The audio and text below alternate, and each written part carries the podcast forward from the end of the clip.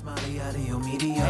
The others tell it, but they truths have some limits. Got some limits. We got that food for soul, not what they feeding you. Black lives matter all the time. Yeah, let's talk about it. About the school to prison pipeline. Yeah, let's talk about it. Police brutality out of line. Yeah, let's talk about it. All these thoughts running through my mind. We gotta talk about it. Yeah, man, let's talk about it. We got a lot to talk about right here. KBLA Talk 1580. Welcome to the Danny Morrison Show, the whole nine to the nighttime, right at nine, back in a booth after a pretty historic weekend involving a pretty historic event, which celebrated a pretty historic mayor elect in the middle of a pretty historic area of Los Angeles, brought to you by this pretty historic black owned and operated radio station, KBLA Talk 1580. More on that later.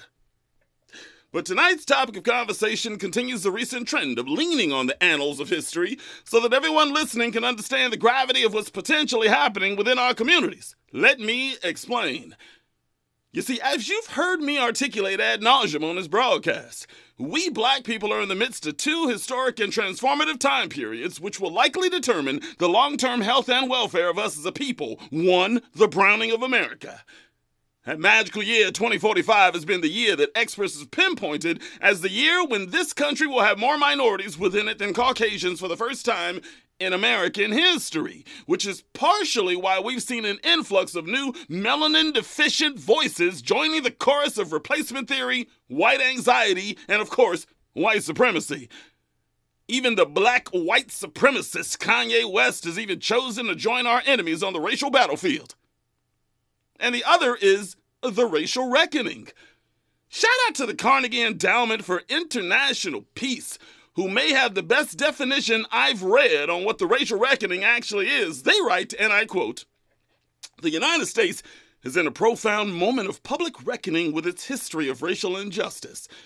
In the time since George Floyd's murder, national and local initiatives seeking truth, redress, and reform for historical racial injustices have multiplied across the country.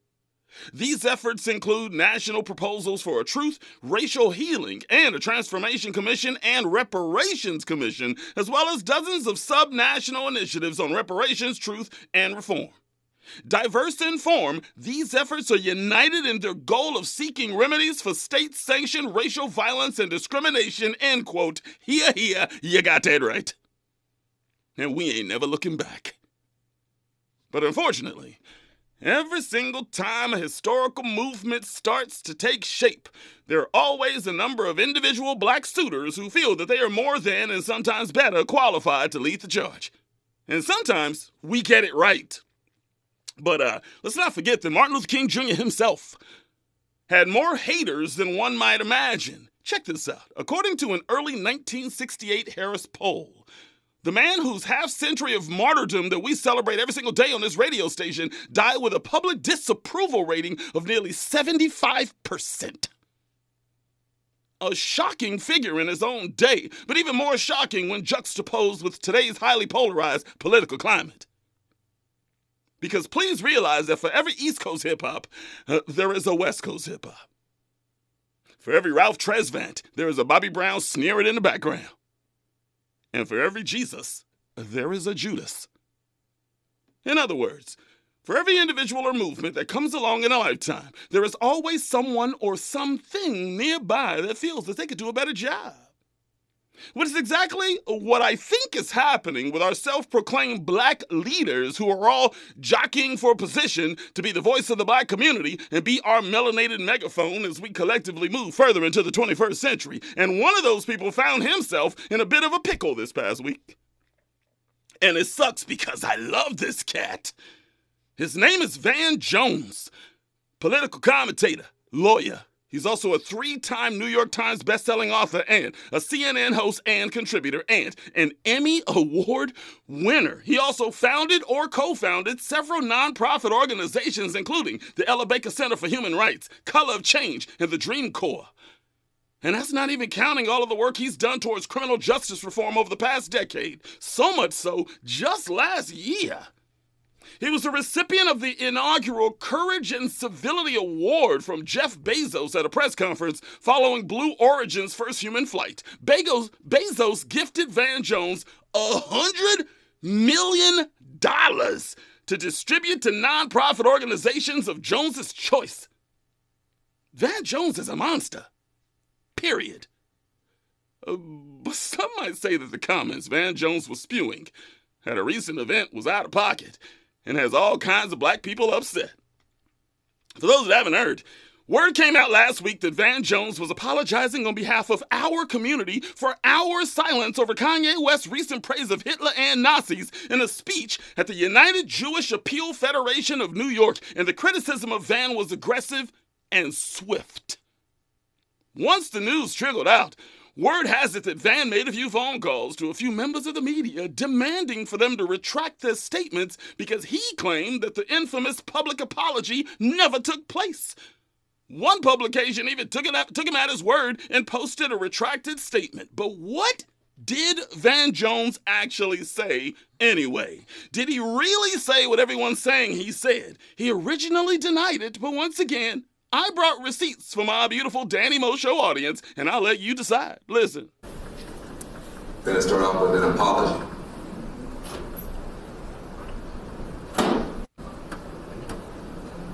Let's start off with an apology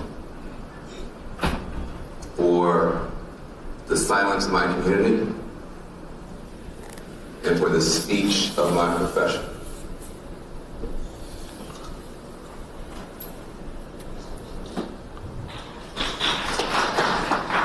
The uh-huh. applause, not the applause. when we were hit as a black community with appalling anti-black bigotry and racism that the whole world saw on a video, we expected and insisted that everyone stand and roar back against that hatred. And people did. By the tens of millions, people marched in a pandemic by the tens of millions, non black people, to say we will not accept this sort of racism, this sort of violence, this sort of hatred on this planet. People marched by the millions. And yet, as this wave of hatred has been building against your community. We have rationalized over and over and over again, responding not with a roar, but often with barely a squeak and sometimes a shrug. Sounds like an apology to me. One Twitter user named Reese at Black Women Views wrote, quote, Van Jones lying on black folks and claiming that our community has been silent on Kanye's anti-Semitism is offensive and anti-black. As far as allowing Ye to say those things, he praised Hitler on a white man's show and was unsuspended on Twitter by a white man, so why are we in it? End quote. Good question. And one of my favorite black voices took things even further. Van Lathan took it upon himself to skewer his namesake on his higher learning podcast, too. Listen. What happened at this event was cultural blackface. Yeah, it was. It was taking something that is not black. I'm not saying Van Jones, I'm talking about all this that he was talking about. Mm-hmm. All the untruths that were coming out of his mouth, right? Right. all the misinformation that was come out, coming out of his mouth, something that's not black. We've seen all kinds of guys with prominent positions talk about the anti-Semitism that has existed and reared its ugly head in the last X we for two years even. And we know who these guys are because they've been roundly criticized and called out by a lot of different people, mm-hmm. right? Mm-hmm. Including the Kanyes and the rest of them. Everybody's been called a coon and a sellout and all of this stuff. So it's been black people speaking up about that. Right. But what Van Jones did was take all of these things that aren't black and then put a black face on them, stand out, stand out, stand in front of a bunch of people, and try to curry their favor. It's like literally cultural blackface mm-hmm. is what he did. Whoa. So I say all that to say this. We black people are not a monolith. We say that on this broadcast all the time. For Van Jones to get in front of a group of prominent Jewish folks and proclaim, while suspiciously, suspiciously ignoring data proving otherwise, that we black people aren't speaking out against anti Semitism and white supremacy is not only off base, it's a downright lie. Multiple prominent black people have been using their microphones speaking out against Kanye West's shenanigans and even Kyrie Irving's misplaced tweets over the past few weeks in an effort to dismantle the narrative that black people are anti Semitic. And I'm willing to bet that the majority of black people are against what this current iteration of Kanye West has become. Even Dr. Umar Johnson, a longtime ally and apologist for Kanye West, spoke out against him on his recent Breakfast Club interview. We didn't create Kanye, y'all did. And we sure didn't create anti Semitism. And it breaks my heart to hear Van Jones somehow offer his sincerest apology for black America's unwillingness to confront white supremacist rhetoric while simultaneously taking hatred and placing it in the, into the lap of an entire people, my people, black people, the same people who have arguably endured more hatred than any other group on earth. In conclusion, Van Jones is not the voice of the black community. Is he a leader? Perhaps. But leader can be a pretty nebulous term, no. But as apparently the self presumed voice of our community, Van Jones should first check in with us to make sure his apology is supported by the consensus. Because we have no problem admitting when we're wrong. But Van, let's at least make sure we're all singing the same song. But that's just me. Tell me what you think, LA. Was Van Jones out of pocket for his apology? Huh? Black Twitter is. Oof. They've been eating him up all weekend. It's it's been pretty aggressive. Do you think that we African Americans are too silent on anti-Semitism? No. And some are calling his actions straight up cooning. Are you going that far? Also, who does speak for us? You've heard me mention names like Barack, Charlemagne, Van Lathan, Michael Eric Dyson, RZA, Angela Rye, Tavis Smiley. These are a few of my choices. Who are your choices, though? And what constitutes a black leader in 2022 for you? Holla at your boy. Your voice has changed, your voice to community, your voice is on. 1 800 920 1580, 1 800 920 1580. You can also stream us via the brand new KBLA streaming app on your App Store, iOS or Android. It don't matter. That same app allows you to send me your questions and comments that I will answer live at different intervals throughout the broadcast. Plus, like, share, and follow your favorite radio station live on our socials Facebook, Instagram, and Twitter at KBLA1580. Feel free to follow me at Danny Mo Show on those same platforms too. Plus, to be my nighttime partner in crime, Robin Ayers will take your comments via the ecosystem of our social network. Check this out. When we come forward, I will add another seven series to add to the topic of conversation tonight. Look. Many people tend to call themselves a black leader solely based on popularity. Bull. Not all of them deserve that title. In order to be considered as one, in my opinion, there's a certain criteria you must possess in order for me to take you seriously. That's why my seven series tonight is the seven characteristics required for me to seriously consider you as a black leader. Just because you're successful ain't enough. Money and power are the least of my expectations for one to actually lead. I'll explain. Add to the conversation with your phone calls when we come forward. Welcome to the Danny Morrison Show on Unapologetically Progressive KBLA Talk 1580. We got a lot to talk about. Let's ride. From Bakersfield to Los Angeles. From middays to nighttime. Like George and Weezy, Danny Morrison is moving on up at KBLA Talk 1580. 1880. The ins- Real talk, real time, the gospel truth. You're listening to the Danny Morrison Show on KBLA Talk 1580. Broadcasting live from Leimert Park, California, streaming live on the KBLA YouTube page as we speak. I'm not here to tell you how to think, but I am here to tell you what to think about. We black in a spot, another episode of the Danny Morrison Show, KBLA Talk 1580. First on the scene, so fresh and so clean. Let's check out with the queen. I mean, hit it, Eddie. Come on, let's go. She's your queen I told you, I told you. Oh, Was that okay, cool? okay. No, that was cool. That was cool. It wasn't long enough, but it, was not just playing. I'm always finding something I wrong. I'm playing. win. I'm kidding. I'm kidding. That was one of the one of the the good ones. Thank you. the beatboxing. How was your weekend?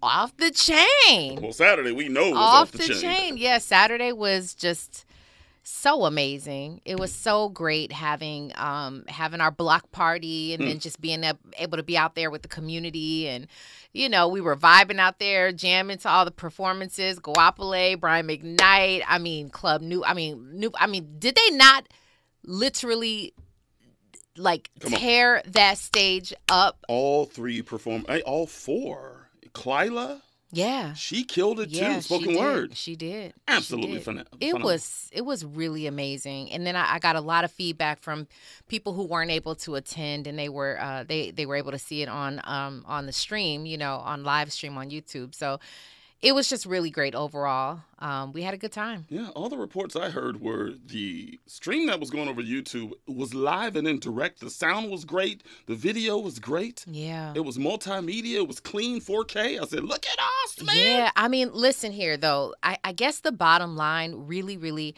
is that you know we all we often call uh, Tavis our fearless leader, right? But that's for a reason. Look Mm-hmm. What he was able to do. It was a welcome home for Karen Bass. I mean, In a short span of time. in a too, very short span of time, we had vendors, we had food trucks out there, and we are the ones who were out there with her. I mean, she wasn't doing anything else. You know, no one else in LA was doing anything for her before her inauguration. Mm-hmm. We were the ones. I mean, so really, shout out to to Tavis Smiley for blowing that thing up. I mean, it was incredible. It was. Mm-hmm. I felt like it was just an impeccable, uh, an, an impeccable event. Very well said. It's the first time that I felt like, okay, this is Black LA right here. This, Mm. this, this is us.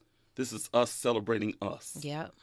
This is holding up this queen that's about to take over the city and change some things. Yeah. Being able to celebrate her and that interview that Dominique did with her on Oh, stage. it was so great. And then I, I, I loved it. I loved. Uh, there's a, uh, like I have footage of that moment that Dominique brought her out.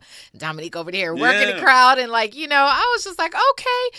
And um, the song, I want my hands on that song. Who did it? Who? I don't know. I don't know. I'll. I'll. I asked uh, DJ PZB. Yeah. Um. She says. She says she'll get at me. She'll. I don't know if she's trying to get permission to pass the song along or not. I don't know. But that song was amazing. Yeah, for those who don't know what we're talking about, uh, Dominique played a song that was custom made for Yeah. Karen Bass with her name in the hook. Yeah, said, it was that track is jamming. moving. I was like, "Who is that?" I tried to Shazam it. No, I wasn't getting. No, this yeah, is that's yeah, a, that's that's- a, that's a real exclusive right there. You know, that's yeah.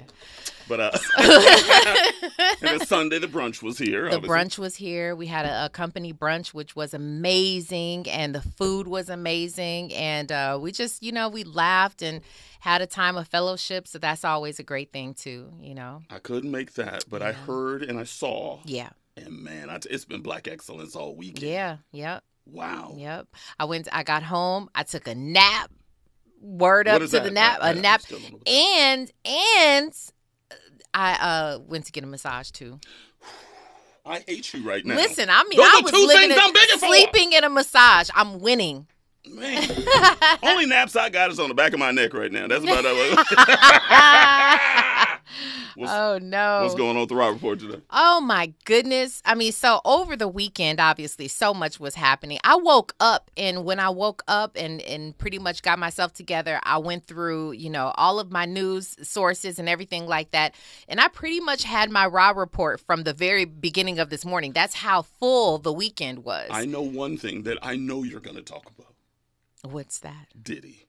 Has to we have to that's There's- that kind of broke the internet today. Pokerisha. Oh my goodness. Yeah, so that's that that's an interesting one. We definitely got to talk about that. Um Mark Curry, th- he lit it Mm. up. Um as well as Dr. Umar. I mean, he has several things to say, but we'll break that down as well. Um there's a, a few fun things going on in the Rob report, so yeah, I can't wait to get to it. Rob Report coming up at the top of the hour. In the meantime and in between time, uh, make sure you follow us on all socials Facebook, Instagram, and Twitter. Like, share, comment. You can use the open mic feature on the KBLA app if you don't want to call the show. Daryl, we'll get to you in a second. Also, we've got some upon further review clips we'll bring you in the third hour after the Raw Report. Clips you've sent us that extend the conversation on uh, topics we've touched on on the Danny Mo show in the past few days. The first clip is a clip that you've all heard, but I want to give it even more shine. Trevor Noah. Yo. Listen, He gave a powerful final address on his final broadcast of The Daily Show, giving love to black women. It deserves to be repeated over and over. We will dissect the greatness of that clip. The second clip is Dr. Umar Johnson that uh, Robin was just talking about. Maybe I won't have to play it because it looked like she got it all taken care of. Uh, he was on the Breakfast Club. He went in on the Deion Sanders situation. And I sent it to Andy and Robin saying, Doesn't this sound familiar? Who, who was saying exactly these words? Interesting.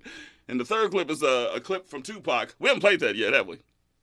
We'll get to that tonight. But right now, let's take some phone calls real quick. Let's get to Daryl. Daryl, give me your height, your color, and your hood, Daryl. Uh, let's see, six two, uh, L.A. Uh, let me see, Copper Brown. Uh, Daryl's calling from Mars, it sounds like. What a, what, repeat that one more time. Your phone is breaking up. One more time. Okay, six two, uh, Copper Brown. Uh, put Daryl on hold real quick. We'll come back to you i- if you can get it together. he sounds uh, sounds like he got an Obama phone or something.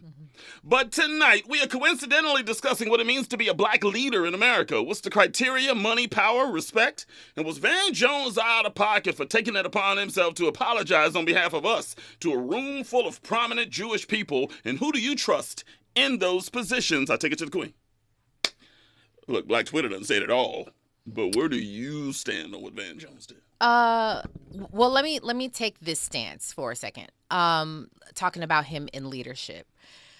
One thing that I don't like now, I don't agree with you know him um, sort of speaking on behalf of all Black people, and I do think that it's misguided because it's not. That's not true. Everybody's been talking. Everybody's been condemning Kanye and what he's talking about. Um, There's a so- minority of us that side with him, but that's Yeah. a minority of us. exactly so i so he can't necessarily just put a blank you know how i feel about blanket statements and all of that um the so a couple of things it feels like he's trying to position himself almost like you know let me be clear the same thing that i felt that lebron was doing when he didn't uh when he didn't take up for kyrie the first time um but besides that I have a problem with uh, the fact that when we, the people, put black people in leadership, and we've called Van Jones a leader, you know, um, that they can't make any mistakes, and or else it's stripped all all away. That's fair. It's it seems like that's what we do. We put people in place, and then we strip them all once they do something that we just don't like. So now he's got a stain on him that will remain until he does something that is just you know, uh, in our favor, something that's overwhelmingly uh, great for our people. Yeah. So that's is sort of where he'll remain. I think there's two things and the reason people are reacting the way that they are. Number one, it looks like he was trying to shut people up after he actually did it, and they didn't take too kindly to that. Some of those members allegedly were black media. They had a problem with that. Mm. The second thing is they've never really accepted him as being one of us. Mm-hmm. You know, he was married to a white woman. You know, he has another baby by another white woman, and mm-hmm. I don't think they've ever accepted him as being a black man. I Yeah. disagree mm-hmm. because I go look at that cat's record. Who's blacker than Van Jones? But I think the way in which he speaks, the way in which he dresses, mm-hmm. he doesn't fit your, you know, He's not Dr. Umar. There you go. And I think black people got a problem with that, and I go, we got to stop that. Yeah. We got to stop. Look at his work. Mm-hmm. You can't say he ain't out here doing it. Mhm. That's a whole topic right there because we've talked about if you are married to someone white or have a a, a white um you know spouse or something like that, can you be all the way pro black? We just talked about that, and he's a good example. I mean, I think that everything that he's done and, and what he stands for is a is a prime example of how you can be pro black. But um, it's just this one thing has you know, has Black Twitter going at his neck. And I don't know that, I, I think he'll recover, but, you know, I think we are so fickle as a people. He just made a mistake and never, like you said, never make blanket statements, Mm-hmm. never speak in absolutes, you know, and you, you're not necessarily the spokesperson Mm-hmm. Yeah. for us. Yeah. I gave you my list, and he used to be on that list, and probably still is. Mm-hmm. 1 800 920 1580, 1 800 920 1580. When we come forward, we'll check in with Daryl. Hopefully, he got that Obama phone, phone taken care of. And uh, JW's in South Central as well. Danny Morrison Show, KBLA Talk 1580. Uh, we got a lot to talk about right now news and traffic. Let's go. Nighttime is the right time for Danny Morrison on KBLA Talk 1580. 1580. 1580. Third night, Monday through Friday, 9 p.m. to midnight. You know how we do? Talking about Van Jones tonight, who thought he was getting the job done, talking to a group of Jewish people. Uh, about the silence of the uh, black community involving one Kanye West, but uh, the black community disagrees. Let's go back to the phone. Let's give Daryl another shot. Aw, Daryl. He probably calling with a tin can and string think- at this point. I, I, I, Hi, color hood, I Daryl. traded in my Obama phone. Traded in my Obama phone. Uh, let's see. Six two, L.A. Copper Brown. Yeah, LA checking in. Drop that. Come on. Yeah, yeah. All right, real quick, because uh, I'm kind of short on time, but I want to give you an opportunity. What do you think I about this you. whole topic? I get you. I get you. I, I just think, uh, now, first of all, I do like Van Jones, but I think that he was trying to get himself a little shine, you know? And I think, because if he was going to apologize to anybody, he should apologize to the black community for Kanye West. Ooh. Okay. Hell. Okay. I mean, he knows this cat is a loose cannon. He, and I don't know why they call that boy a genius because I don't see it. I mean, I've heard better raps for sure. Okay, hold But on. that's what you what you not gonna do on the Danny Mo show tonight is try to uh, minimize the greatness of I- one. I'm just- Look, Kanye West, those Kanye first four. way he give it to us. Kanye West is the only hip hop artist in history whose first four albums are classic. Period. I get that. Okay. Okay, I get that. I ain't trying to take nothing away from the boy, but I'm telling you, if if I would have lost 1.4 billion, I would have went somewhere and sat my butt down. Mm, no, he down. Don't get to just say anything you want to say, and he's old enough to know that. He's saying a lot of this stuff just for attention. He up here buddying up with Trump and all these white supremacists and stuff like that, and they'll let it. And then he sits up there with his damn going stocking mat. Dude, come on, man, be a man. I mean, what are you doing? And of course, the white people side with him, just like Kanye, uh, just like freaking Candace Owens' butt. I mean, she had this woman that may have built a career off of talking about black people, and didn't have a word to say about freaking Herschel Walker. You ain't got nothing to say about this cat, Yeah. really? Ain't that what you do? I thought we were talking about Van Jones tonight, but uh, you going in on Kanye. I mean, uh, let's bring it back. Let's bring What's your opinion on Van Jones? You think he was simply, you know, putting himself in a position maybe to make a political run at some point? to- What? I, I I think he was just trying to get a little shine for himself. He uh, he knows Kanye West. I, I mean, granted, the the boy can write. He's he's all of that. Um, he he he he's not in my top five though. But that said, the uh, Van Jones was just trying to get a little shine because you know he was feeling it. I guess he You, was feeling you mean himself. He you mean CNN host and commentator Van Jones, best-selling author yeah. Van Jones? You mean the one who has a microphone and commands millions of followers every single day needs attention? Is what you're saying? So do Kanye.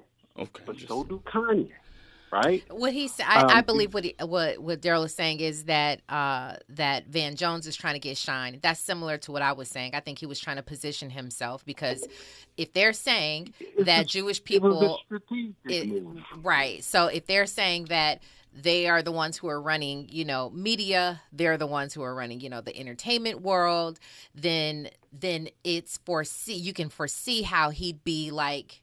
Let me try to get an opportunity to kind of Ah. you know what I'm saying? Uh, apologize to them to kind of position himself like, oh, he's one, he's a good guy. We should, you know, look out for him, or you know what I mean? Okay, that's fair. Is that what you're trying to say, ain't Daryl? never- In a roundabout way? Absolutely. We ain't never been responsible for Kanye before. All the other crazy stuff he said.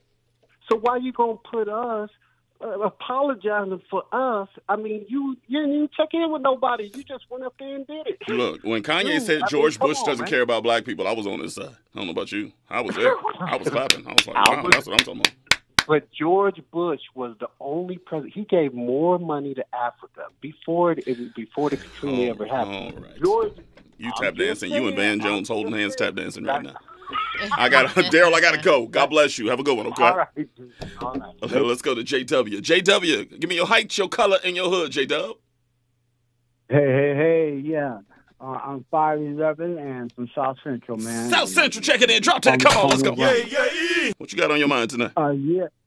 Well, first of all, I, I didn't know that the brother was married to a white woman, so you learn something new every day, and that makes it suspect to me. But um, like the other caller just stated, um, he never said nothing that was contrary or abnormal or odd or, you know, counterproductive for our race, and he has always done uh, positive things and constructive things. He had built a name for himself in, in that respect.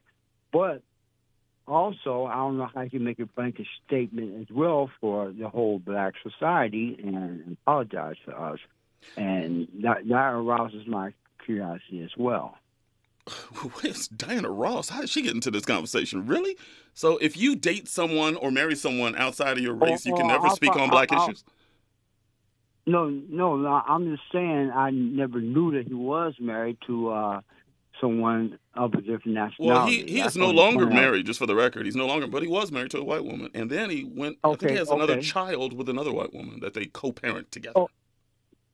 Okay, well, that was just a side uh, comment I was, uh, you know, sharing. But yeah, my only point that I'm trying to make is he shouldn't make a blank blanket statement or you know generalize uh, the, the whole you know black society uh, with his comment by making that apology. Would you That's give. Would you give his comment more more credence, more credibility if he had a Shanika on his arm? Is that what you're telling me right now? Oh no, no, I'm not saying that either. I'm just saying he shouldn't have made a blanket statement in general or overgeneralize us. Period. Yeah. Because he's too intelligent for that, you know. So I don't know why he did that, and I'm curious about his motives. But more importantly, the reason why I called in is we should challenge him to a dialogue and get his rationale and his motive or his agenda for uh, even saying that. 'Cause he could have a hidden agenda or some motives that are suspect. You know, we need to find out his point of view in in order to get the facts and instead of speculating, you know, Yes. making assumptions. I said to Robin off would like mic a few. too. I said to Robin off mic a few minutes ago. I said uh, he's been very Yeah. quiet Yeah. ever since the audio dropped. I guess he was making some phone calls saying, "Don't be putting that Mhm. up and don't make those false statements about me." Once the audio Mhm. dropped, we ain't heard from Van, so that tells you a Yeah. lot. It would be nice for him Right. to just get on an Instagram live and go, "You know, I could have said Right. that different." That's all you got to do. Right. And I know you're short for time, so I'll make this real quick.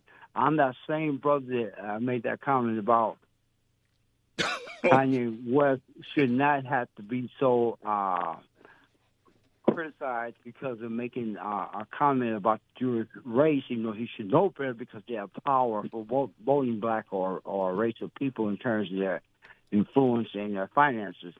But we should be able to be critical of any uh, nationality and comment that's things based on the truth. And I don't think he really overstepped his bounds, even though he does uh, say things out of character. And, and I said, Although I disagree, I respect the opinion. Have a good night, JW. I appreciate you. All right. good night. Good night. 1 800 920 1580. 1 800 920 1580. We blaze up the Seven Series on the other side. Danny Mo Show. Stay there. From Bakersfield to Los Angeles. Middays to nighttime. Like George and Weezy, Danny Morrison is moving on up at KBLA Talk 1580. Real talk, real time, the gospel truth. You're listening to the Danny Morrison Show on KBLA Talk 1580. Yes, sir. Let's jump right into the Seven Series of the night. Andy, let's go. Come on. One topic, seven answers. It's time for the seven series on KBLA Talk 1580. We've got a lot to talk about. Seven characteristics that are required for me to seriously consider you as a black leader. Number one, you got to be a bomb communicator. The Republican Party took it upon themselves to use Herschel Walker as the representative for black American conservatives. But Herschel is so dumb, it takes him an hour to make minute rice. Like, for real. Herschel Walker? Please. That man has to stand on a chair to raise his IQ. And they pick that cat? Couldn't communicate even if you paid him. And they tried. You got to be able to communicate with the people. That's the first characteristic required for me to seriously consider you as a black leader. Here's number two. You got to be confident. Confident, not cocky now. There's a fine line, but I want my black leaders to exude confidence on the microphones and when faced with pushback in public. You are representing us wholly as a people. Now show them how we really do by being unapologetically black. And that's the second characteristic required for me to seriously consider you as a black leader. Here's number three you gotta have a vision, man. What do you wish for us? Where should we go? How do we achieve it?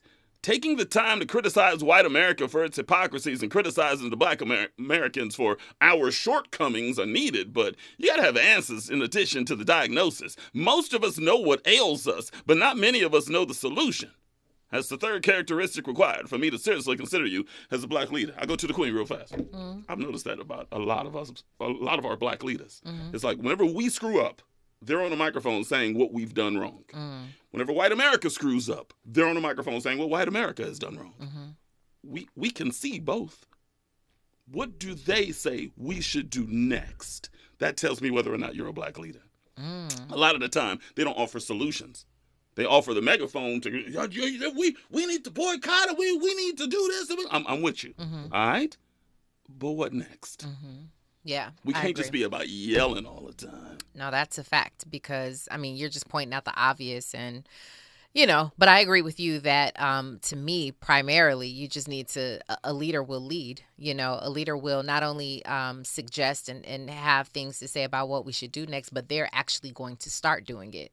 They're going to be the ones who start it. Which is why we should give Van Jones grace. Because Van Jones is doing exactly That's that. what I'm that's what I'm talking about. That's what I'm saying. I think he does he he needs grace.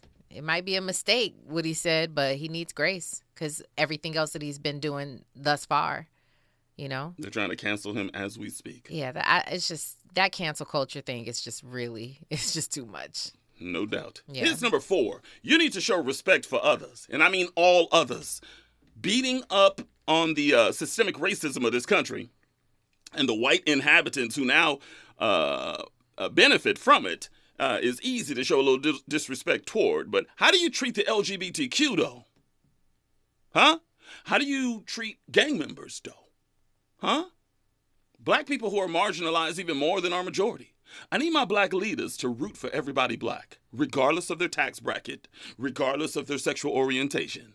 And that is the fourth characteristic required for me to seriously consider you as a black leader. Let's keep it real. As a number of our more prominent black leaders mm-hmm. speaking out against gay people, mm-hmm. I got a problem with all that. Mm-hmm. And they beat people over the head with a Bible in their hand. Mm-hmm. I got all kind of problems. with Yeah, some I I do too. You gonna lead us? Lead us all. Yeah. Here's number five. You need to be an honest person. No one expects perfection. For all have sinned and come short, but you could preach morality uh, by having a promiscuous lifestyle? No. You can preach responsibility by being an absentee parent? No. You can't preach financial literacy when you're deep in debt. Practice what you preach with honesty. And that is the fifth characteristic required for me to seriously consider you as a black leader. You ain't got to be perfect, Robin Mm-hmm. because none of us are. Van Jones is proving that right now. Mm-hmm. But you you you got to be close to it, though. Yeah. You got to keep your nose clean. And to be fair, what Van Jones said is is you can agree or disagree with it. It's not right or wrong. I think it's an opinion. I think you Correct. can have an opinion about it. It, it doesn't mean that he he made a mistake. Uh, to some people, he, that was a mistake, but so, to other people, they completely agree. They they have no problem with what he said. So it wasn't a wrong thing. It's just a matter of opinion. And you just got to consider the source too. If if Dr. Yeah. Umar said those exact same words, Mm. will there be this much of a dust up with people? Nope. Right. Well, nope. They'd be like, you know what? He got a point though. He got a point though. I- I'll talk about that Dr. Umar a little bit later, but I'm sure we gonna talk about. What bothers me about Umar, just real quick, he goes on this brilliant run and then takes a hard left turn where I go, I can't get down with that. He'll go on a brilliant run for two, three minutes, and then he'll say, Yeah, the sky is purple. It's like, wait a minute, doctor. God, you you had me. All right. Uh, here is number six. You need to be willing to uh, take the initiative. Are you willing to step out on faith? Are you willing to speak out before anyone else does? Are you willing to take the bull by the horns and be our voice on the front lines? Whenever injustice strikes, I want someone that is willing to jump into the foxhole and be our voice in times of crisis, no matter how hot the situation may be, with direction included. That's the sixth characteristic required for me to seriously consider you as a black leader. Here's number seven, and we will round this up. And you got to be tough, man. yep. Social media has expanded criticism from anti black people exponentially.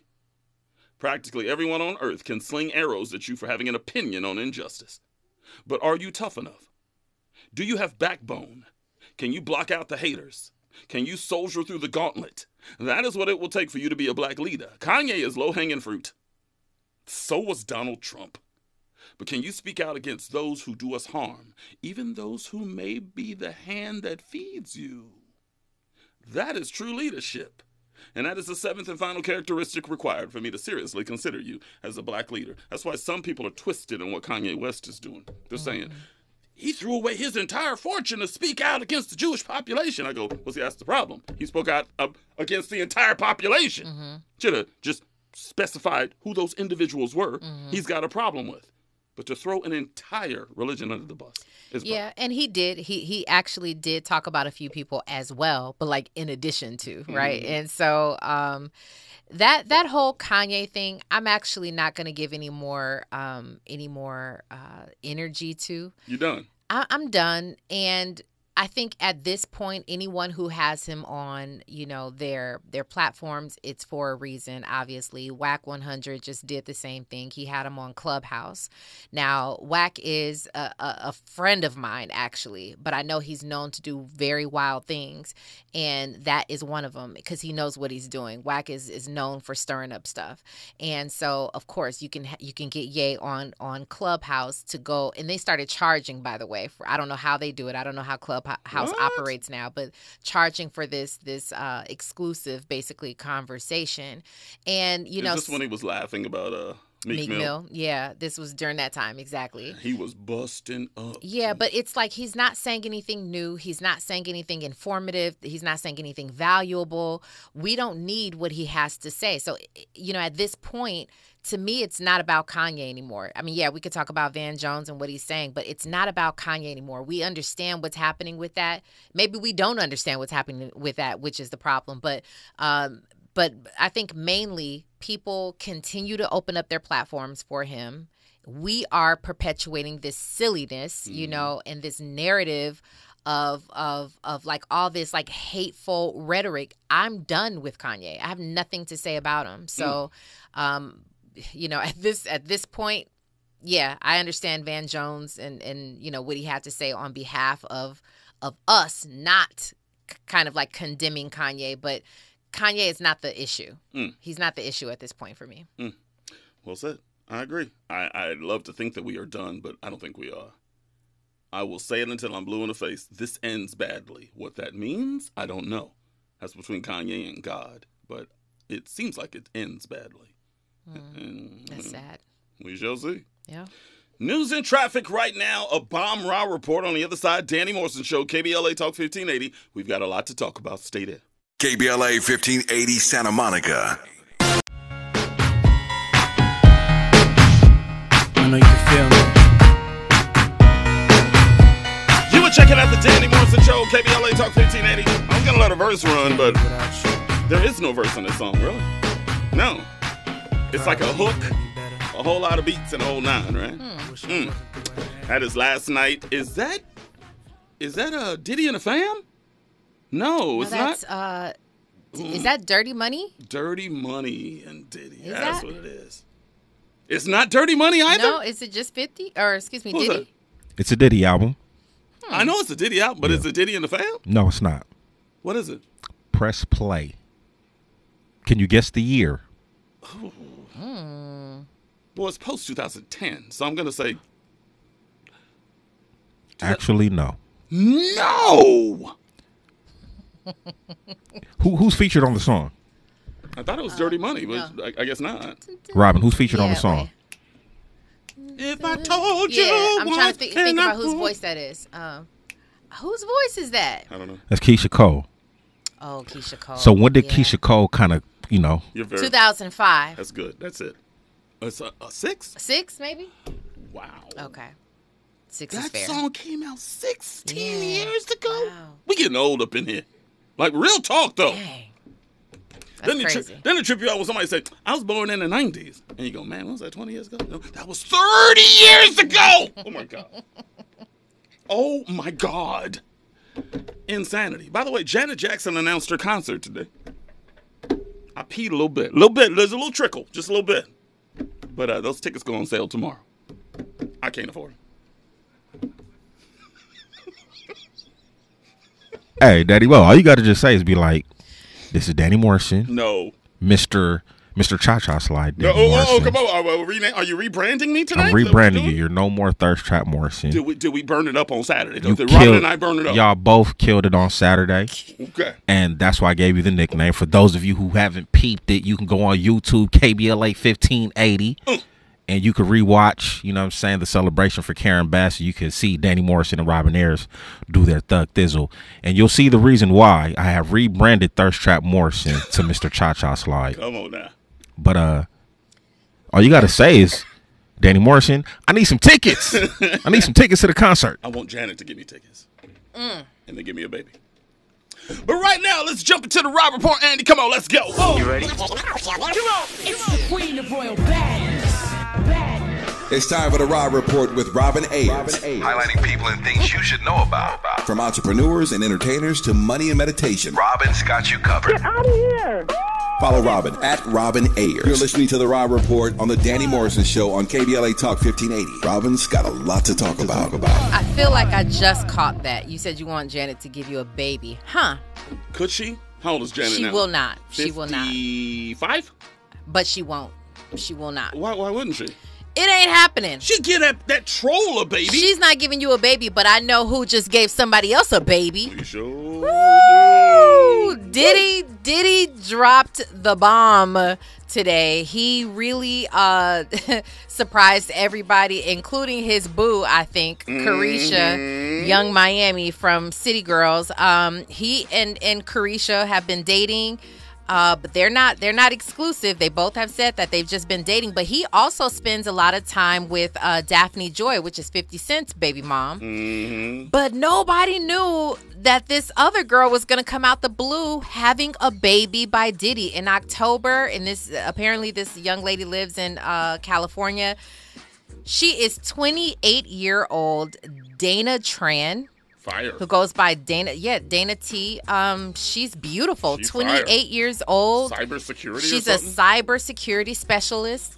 I mean, her life has changed. Well, who is this woman? We don't know. Like, that's the crazy thing about it. Now, I bet you how Twitter works is Mm. Twitter will go and start looking at old videos and being like, there she is in the Yeah. background or whatever. But no one ever knew about this woman. So it took everybody by surprise. This is now his um, Seventh. seventh child. And her name is Love Sean Combs Of course. uh, which you guys know he goes by Love now as well, which is just took took everybody by surprise. But I guess congratulations to Diddy for that. No comment. How does a billionaire have sex without a condom? I don't think it's about that. It is about that. I don't think so. Why would you do that? Why would you sacrifice yourself like that? Maybe he. Well, first of all, we don't know the relationship he has with her. Clearly, he. It, but that's my whole point. I know it's sort of like secretive, but maybe it's protecting. Who knows? Who knows? I just don't understand it. Diddy is 50. How Diddy? Mm, I'm not sure. Yeah. I mean, it's the same thing with this whole Nick Cannon conversation we've had on this show multiple times. Everybody say he got the money and he got this and he got he sees his kids. Like Mariah Carey begs to differ. Came out recently and said, "I wish he would see his kids." Mm-hmm. It's really difficult to do it with that many children spread out spread around with that many women. Well, let's be clear. He has six kids, but um, several of them are grown, right? Um, he the youngest, I think, is, are the the Combs twins. The the two, or the, I think they have another sister who's right around the same age. But I mean, his kids are, you know, for the most part, you know, grown. So, um, can he afford to have one financially? Sure, and time wise, maybe. So, um, I don't know. Right now, I'm just gonna say congratulations. I'm not gonna hate on it. I don't know what what their situation is. Hopefully, it's a good one. All I know is this Dana Tran girl. She's she's she's winning. make no mistake. She's winning. She's winning, and uh, it looks that way. But what does that see? We can't do that. That's where society is headed right there. She's winning. What does that mean? She had a beautiful baby. She had a beautiful baby by a rich man. Does that mean she's winning? Nope. I that you you you put words in my mouth. I'm saying she has a she has a brand new baby and it is with Diddy, but it, it has nothing. It's not banking on him. She's a cybersecurity specialist herself, so she's already winning. So that's what I'm saying. Like the girl has got it going on. She's not just some you know girl, some groupie who he met. I mean, you know, she's doing her own thing, so I got to give her credit for that. I'm just troubled by the fact that, and I'm not trying to play morality police because uh, I am not innocent. Okay. Yeah, because you be doing that. Hey, what, what, what, what, what was that right there? What was that? You be doing you, that. did y'all see that drive by just now? You be doing it. Uh, officer, did you get the plates on that? All right. What? What? What? My point is what I'm making is Mhm. I don't want us to to normalize this kind of behavior. What kind of behavior? Young people, I don't want them thinking I'm gonna just have a baby with that kid.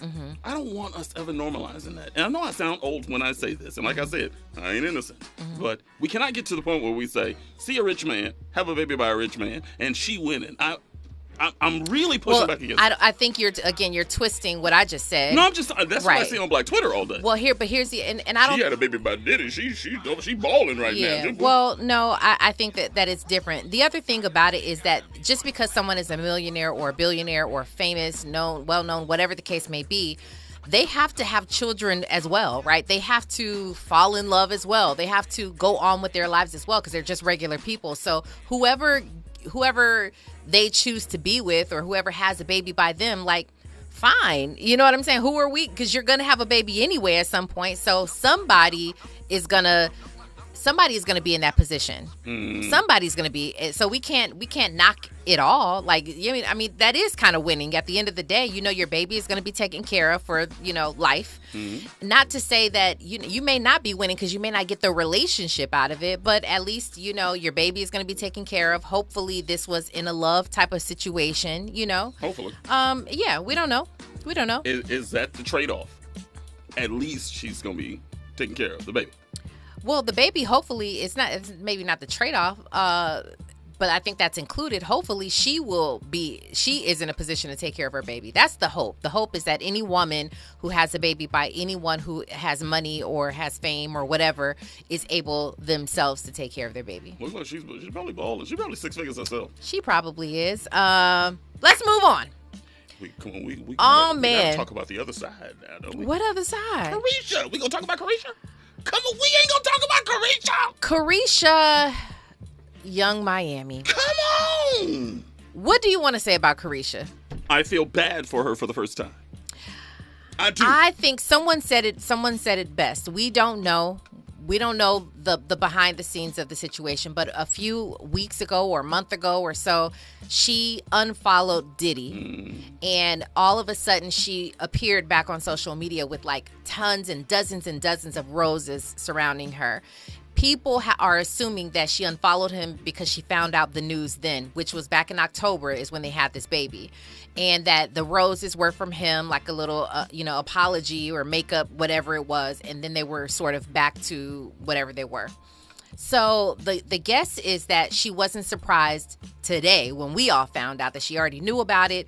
Um, but her and uh, Yung Miami Caresha and uh, and Akademiks, you see them going back and Oh, forth. man, oh, man. Akademiks is a messy guy. I don't even like to talk about that dude because he's just messy. He's I'm always in everybody's stuff. Yeah. But basically, he's like, you sound like you're mad. You sound like you know you know it's just it's it's unfair. And i think it's also unfair that people are the reason i didn't really have anything to say about her is yeah she's dating diddy but they're not exclusive. She made that very clear. You know they are just having a good time. And pretty much what what can you say about that? It's not like he had a baby on her on his woman no y'all just Those tweets say otherwise. y'all chilling but the tweets aren't really reality well her her tweets Mm. what is she saying that makes you feel She that went way off thinking that's when he was, she was going off on Akademiks, Mhm. saying, you know, he wouldn't even look at some of y'all bees, you know, Mhm. the way he looks at me and blah blah blah. It's like Mhm. she's hurting. I don't know. I feel like that is that's her comeback because if you line me up like that, if you start coming from my throat like that, I'm coming at all of you. I'm coming at all of you. You know what I'm saying? I mean, you can handle it one of two ways. You could either just be like, "All right, you know, like and you can just close your your social media app and then just get off or you can just start going and, and knowing her how she is her her demeanor her behavior is usually like i'm just gonna Yeah. i'm gonna tear all of you guys up so um That's what I I think for. That's I think that's what it is. I think she's trending because everybody is like poor poor Caresha. Uh, but at the same time, my logic says you are not his woman. That is Mm. not your man. He did not have a baby on his woman. So you know, all all is fair game, in my opinion. Does she stay or go? Last question. Um, I, I don't know. It depends on. I don't know the behind the scenes. It's hard to make that that Just type a of. guess. What do you think? she's she is going to stay, in my opinion. I do. I think she's going to stay. I mean, because why wouldn't she? If she left him alone, I think it's a telltale sign that she really wants more and he's not ready to give her more or something like that. Woo! That's exactly right.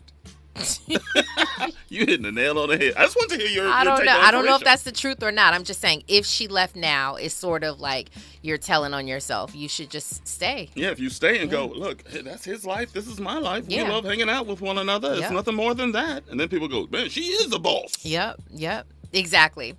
Um, but when we come forward, I still want to talk about this story with uh, Mark Curry because I thought that it was it's just oh he, he he laid into some people at a hotel and he let us all see it. So we'll play some video from him. Uh, we won't play all of it because he starts to go off on a whole rant.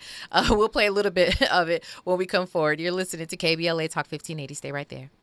From Bakersfield to Los Angeles. middays to nighttime. Like George and Weezy, Danny Morrison is moving on up at KBLA Talk 1580.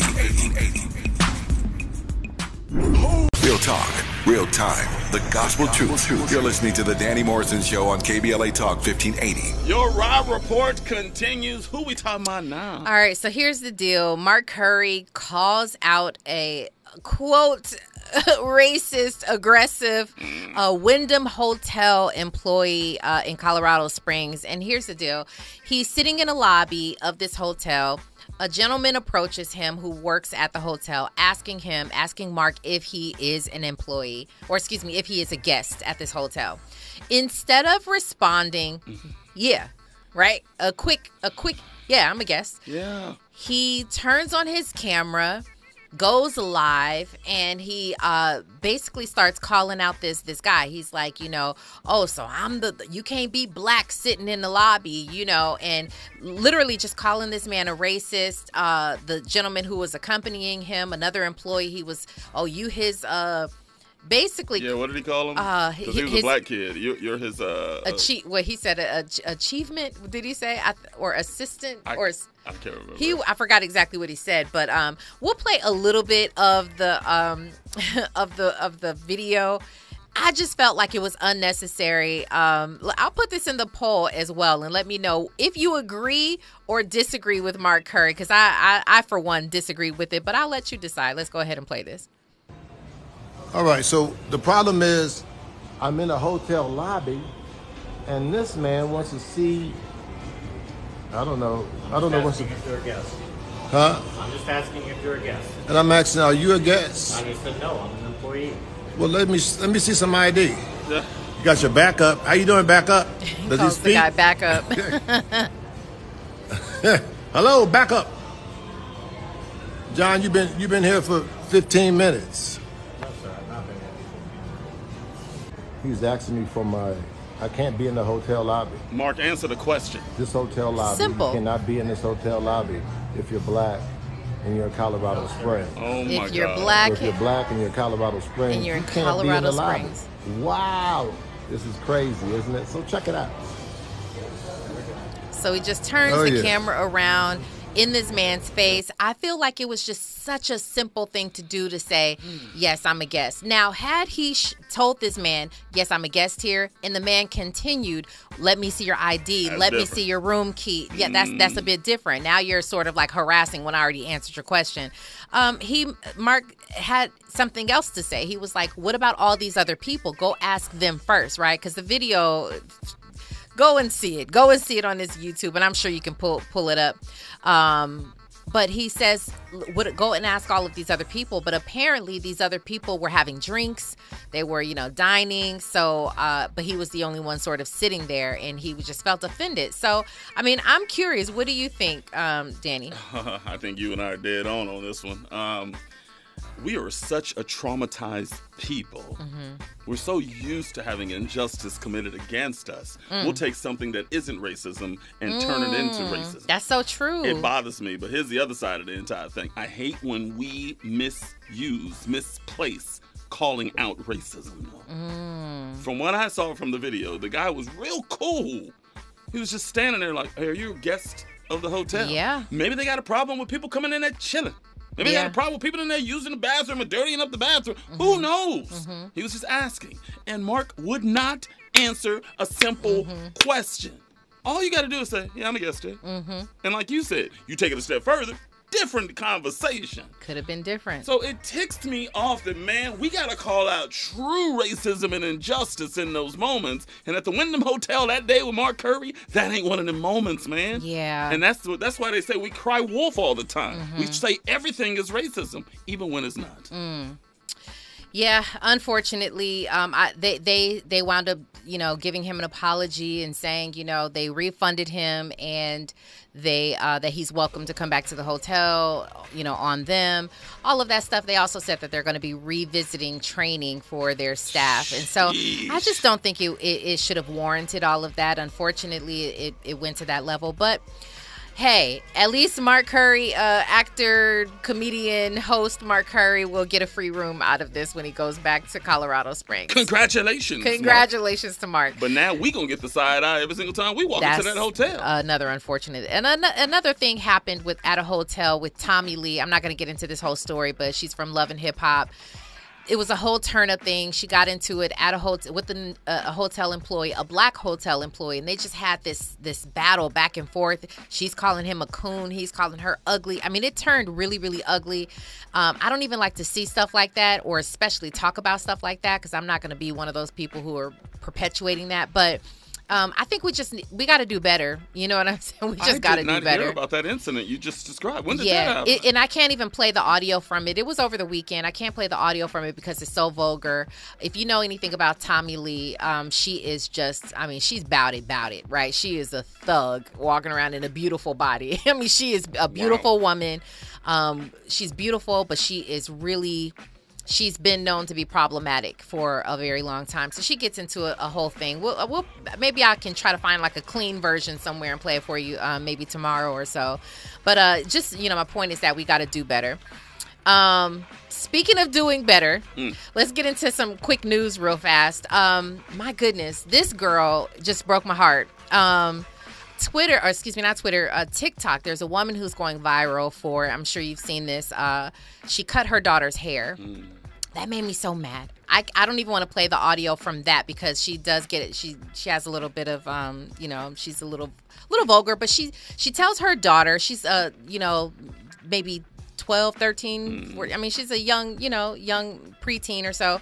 Tells her daughter that she um she was you know ba- basically warned her. She says that she warned her maybe three months ago, or she's been talking about it for a whole year that um, educate being pretty is nothing without education. So apparently her daughter has been, you know, all up into herself, into her looks and everything. She had these cute braids in her hair, and then the mom says, "Oh, so you know, you still don't get it? Like you're still, you know, you still. I've been trying to tell you that being pretty is nothing." So she starts to cut her hair from the basically from the scalp. She cuts off all of her braids, and she says, "I'm not a mom who likes to um, physically punish my my child."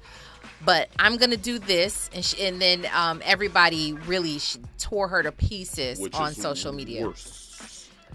Th- this is the point. the The question is, I mean, you said you don't do anything physical to to discipline your child, but that is the most physical act, Mm. especially for I think she she has a mixed daughter. She's a Mhm. black girl, you know.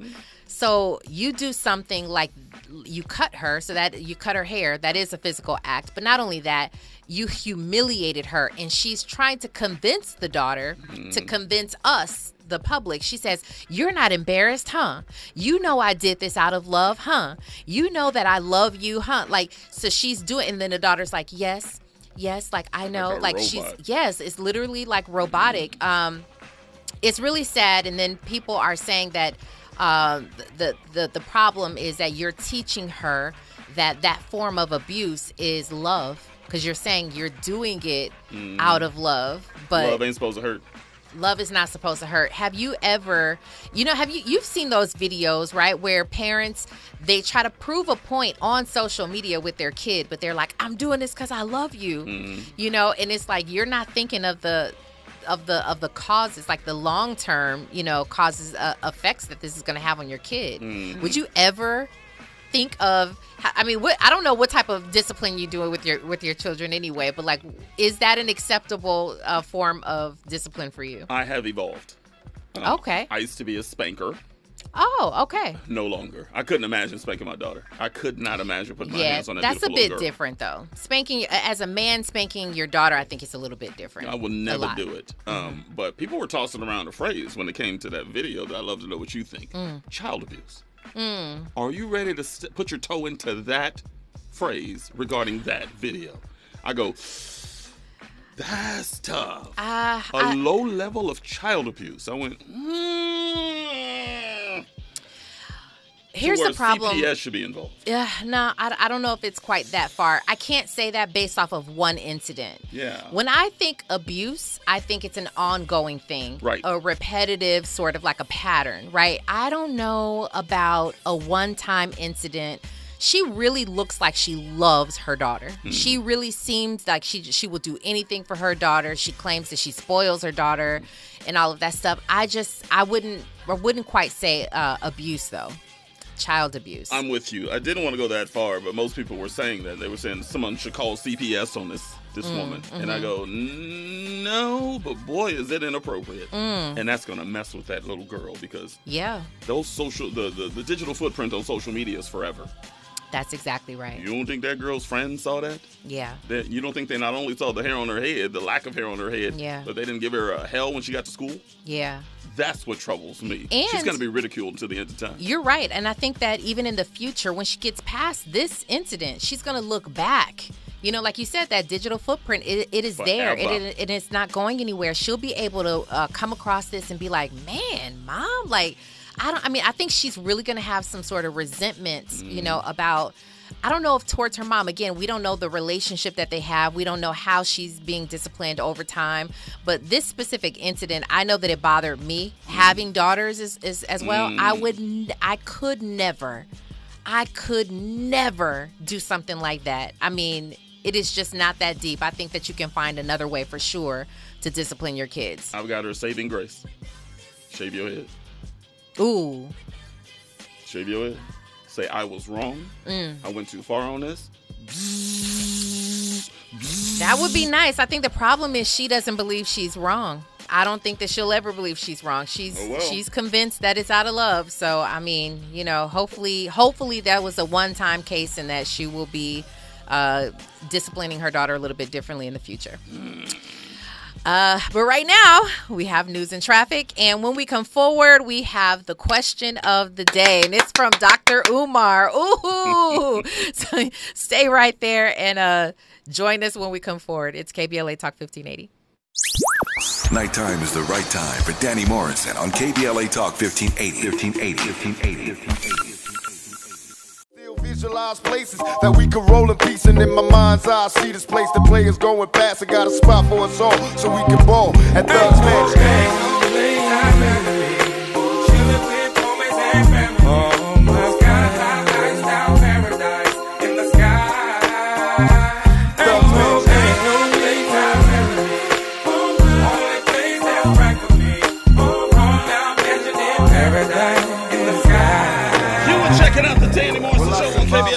1580. The conversations continue inside the Rob Report. We have touched on Diddy and Caresha and Mark Curry and who we got now. Now it's Dr. Umar. Woo!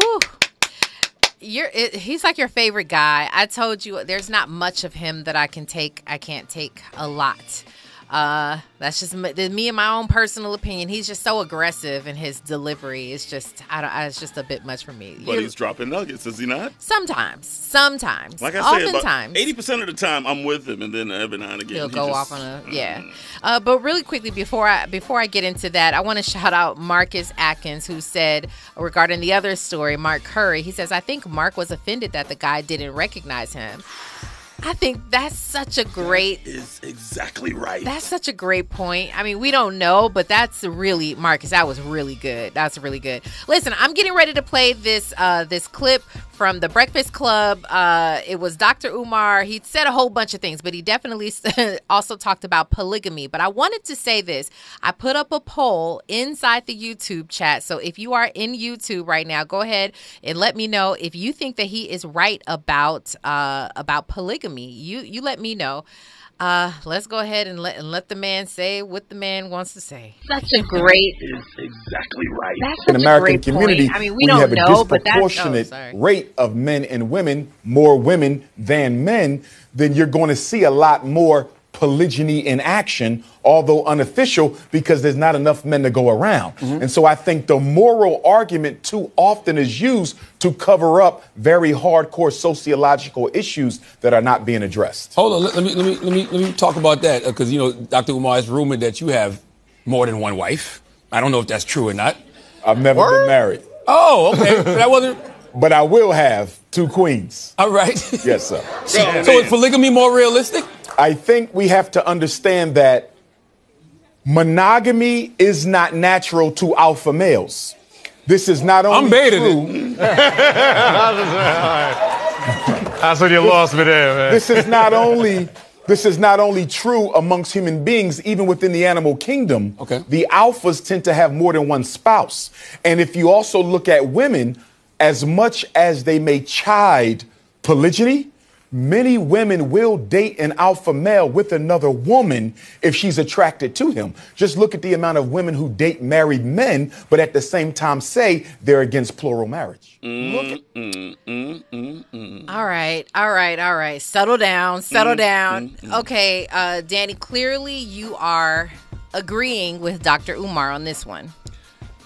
I've had I've said it multiple times on this broadcast. Mm-hmm. A man cannot stay with one woman unless he's got God in his life. Period. I, I will never waver from that opinion. So for you, it doesn't have anything to do with alpha male or uh, like would it would it? Uh, oh, by the way, I wanted to correct myself. I said the um, the Breakfast Club. This was not the Breakfast I was on Hell of a Breakfast Week, This yeah. was Hell of a Week with uh, Charlemagne. Um, yeah, so Charlemagne, I forgot. I don't. I didn't even hear exactly what he said. He basically calling himself not an alpha male because he can't have more than one spouse, right? Because he got a good woman on his arm Yeah. that stuck with him through all of his nonsense that Yeah. he put her through for years. Yeah. Sometimes that's the way it's got to go. First of all, it's I, I tried to look it up.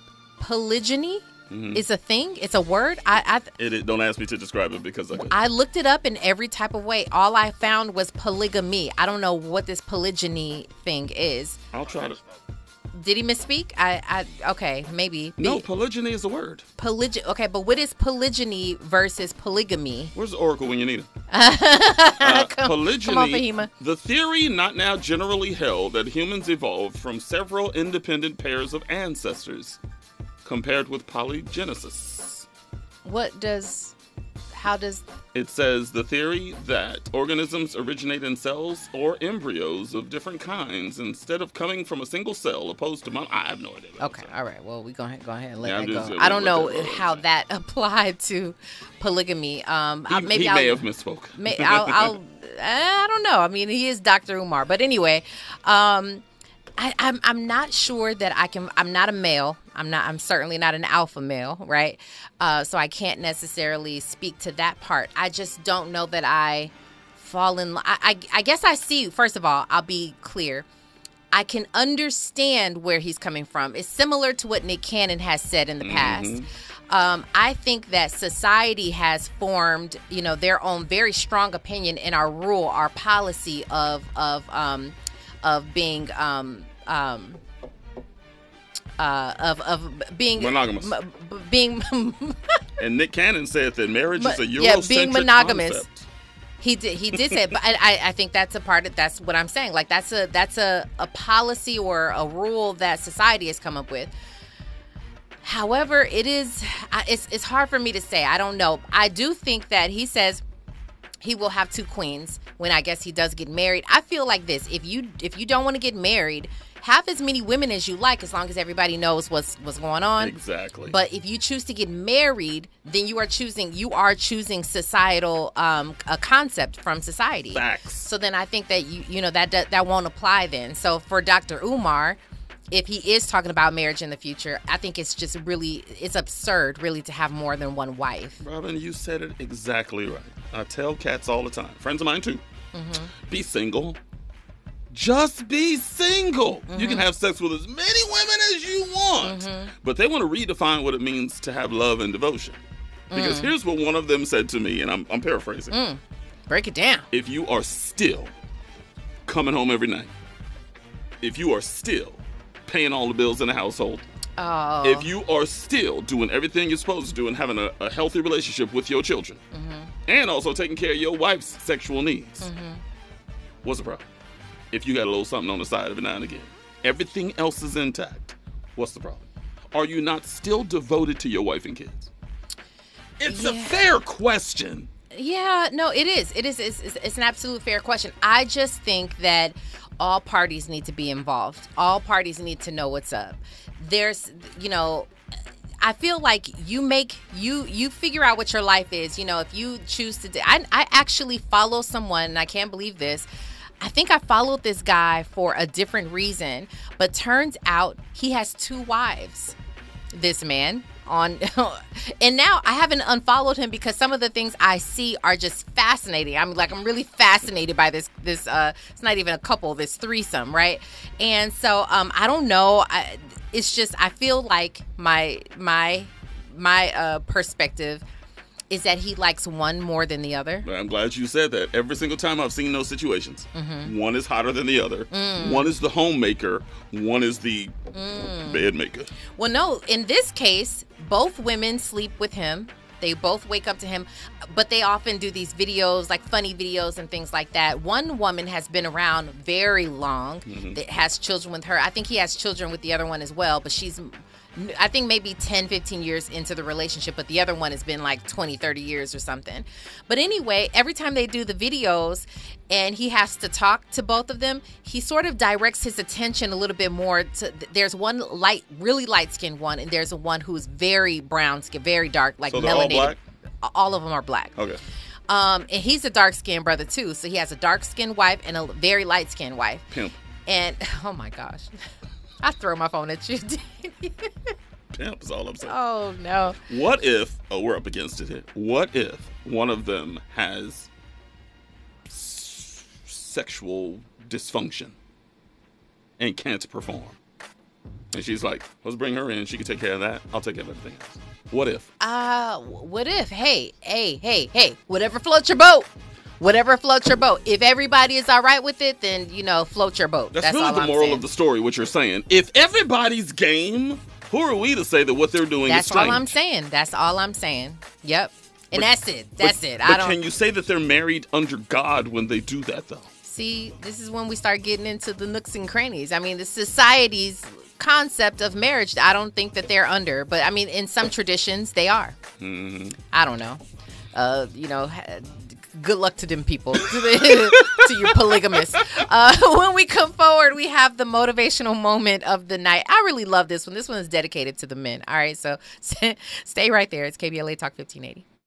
From Bakersfield to Los Angeles. middays to nighttime. Like George and Weezy, Danny Morrison is moving on up at KBLA Talk 1580. Real talk, real time, the gospel truth. You're listening to the Danny Morrison Show on KBLA Talk 1580. All right, the Riot Report is on fire tonight, and the conversations continue. Oh yeah. Uh this motivational moment comes from King J Barnett. Now, I've been wanting to get King J. He he actually said he was going to come on to the show, but we're going to talk about men's mental health. Mm. Um and cuz this is really what he does. This is his line of work. Um but he he made a, a, a post that I thought was just so profound that I thought I would read it for the motivational moment. So let me get into it. It says, You'd be surprised at how many times a man sits in his car, on his bed, in the bathroom, in the living room, and holds his tears in because he's so stressed or lost or confused or hurt or ready to give up. But when he shows his face again, he looks perfectly fine, unbothered, and he still manages to smile and go about his business like nothing happened. Hmm. Men are some of the most resilient, overlooked, and in the mind underappreciated to go through so much. Can I speak to your spirit for a second? You are the glue that holds everything and everyone together. Your very presence is power. When you speak, it resonates, and yet your silence is deafening. In all that you go through as you are fighting for not only who you are, but who you are striving to be, just know I see you. Mm. If you're a man and you're reading this, I just want to say I love you and I appreciate you. You can't win the day, When you can't win the day, just keep winning the moment and know that I see you. It starts from the inside out. That was very, very powerful. And that was by King J. Barnett. And, uh, you know, this, always strikes me when I, whenever I hear uh, something dedicated to men and the, the things that men go through, you know, it's, it's so interesting. I know two huge uh, kind of different sides of a man's story. I know my husband, Mm-hmm. who has one story, and I I really knew my brother's story. Mm. Complete opposite ends of the spectrum, right? But still very heavy on both sides, you know. And what they go through is just black men in society. And so um, when I hear this and, and hear about uh, how men are stressed and how you know how many times you might go sit in your car and just you know want to cry or you know confused or feel lost or whatever, but you get yourself together, you pick yourself up, and the next time you appear, you look perfectly fine, according to this uh, to this post. And I, it just it touched me so much. Um, for any man who's out there who goes through things, just know that you are seen, Mm. you are appreciated, and uh, for me as a black woman, um, I just try to be light you know and and try to be helpful wherever i can um, to, to everybody but especially i think i need to be make it even a, a more conscious decision to be uh, available to talk to and to be love and light for all black men You do it every single time you touch this microphone. thank you sir We appreciate your positivity. And I ain't gonna make this moment about me, but let's just say that it takes a lot to come in with the stress that I've endured over the last few days and smile on this microphone. mm-hmm. It takes everything. But I'm not by myself. There's a lot of cats out there dealing with loss, stressful jobs, stressful marriages, relationships, uh, battles with their kid's mom. You know what I'm saying? yeah. Uh, child support. Uh, you just go down the list. Yeah. And we still got to put a brave face on and take on the day. It's tough Mm-hmm. sometimes. You know what? Um, you're you're right. And uh, but what's interesting is that it goes even further than that. It goes deeper and younger than mm. that. You know, think about these teenage boys who go to school who are um, you know I, I i think about those kids who don't want to be like their peers. Like they don't want to be the thugs. They don't want to be the the knuckleheads the class clowns. But you know they may feel like they have to be uh, you know because they they don't want to be clowned or they don't want to be beat up or you know whatever the case is. Or they join a gang because they feel pressured or they feel um you, you know all the decisions that they have to make that they feel they have to make out of fear of whatever around them and um it makes me I, I i really did this at one point but i feel like i need to do it more i really need to get myself inside of like that school system It's coming. yeah I'm I'm kind of working on it. Uh, COVID is lifting, so we're gonna be doing some stuff. I, I'd love to tag team with you and you and I go and do what we do. What we need to do is, I feel like we talked about it before, and I forgot this was months ago that we talked about it, but we had callers calling in, and everybody would, you were telling them to email you. Mhm. People had um, trade, you know, trades that they can get kind of, you know, some kids involved with, trucking schools and Mhm. trucking companies and things like that. But I feel like uh, we are, we are in this community, our voices uh, are going throughout this community for a reason Mm-hmm. But we need we also need to be the ones to um to take the initiative to to do something to actually do something 2023 it's got to be on It's got to be. it's got to be on I was looking at those young, beautiful kings and queens inside the uh, Crenshaw High School marching band on Mm, Saturday. yeah man I love seeing black excellence that's young like that. Yeah. Still ready to take on the world, you know? yeah But I bet there's some pain in that band, too.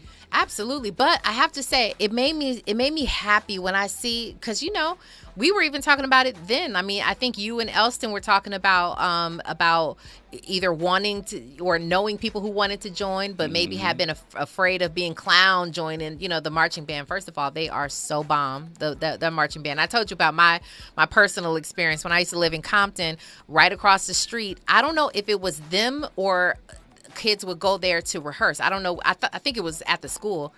But we lived directly across the street. So it was like every night at 5, 6 p.m., something like that, they would just be going off, you know, with drumming and stuff like that. Mm. And so it, it always brings me happiness and like a joy because I just, it just brings back so many great memories.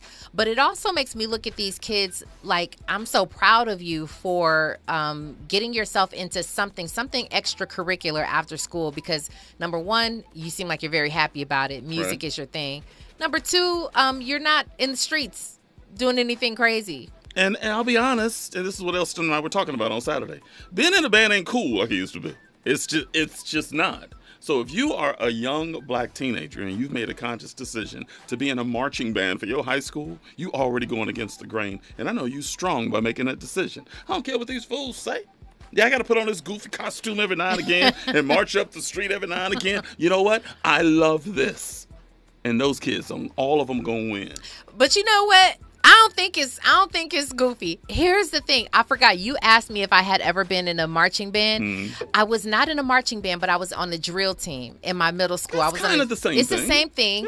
I was in the drill team and we did some big things. Like we were in a lot of the um like parades and we performed at like one of the big games before. Wow. We p- performed at a big game and so um yeah, I, I know what it's like to be a part of that, you know, sort of entourage and kind of kicking it with those kinds of people, you know, the, the But that's cool. that's cool. What you were doing was cool. Why is it not cool for the marching band? Look, Just the I- drum, the instruments. I played a trombone from the third grade to. Why you see you laughing already? no, I ain't it's even how you're yet. saying. a trombone. no, it's how you're saying it. and as soon as I got to high school, I got out because it just didn't seem cool and sexy. I hate I did that. oh man. I let my boys and girls too, by the way. I let them determine what I thought was good for me. Mm-hmm, Peer pressure was like, Danny, why you? Because I used to walk into school with my big old instrument. Yeah. And Yeah. it's just I didn't think it was cool anymore. Yeah, yeah, that hurts my feelings. But I mean, I mean, you you you know, you turned out all right. You got a, you got a, you got another instrument now. You got the radio, the radio instrument, the radio, Danny. that was your raw Andy, report. it took everything in my power to hold that when one we back. come forward.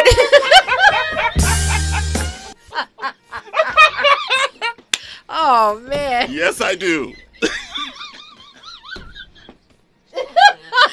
and trust me and believe me when I tell you, The ra- the microphone. it, it was very it was very horny back then too. Oh my gosh. I'm just saying, it was the French horn. I'm just all right. Okay. When we come forward. News and traffic right now. We continue on the other side. Danny Mo Show. Stay there. KBLA 1580 Santa Monica.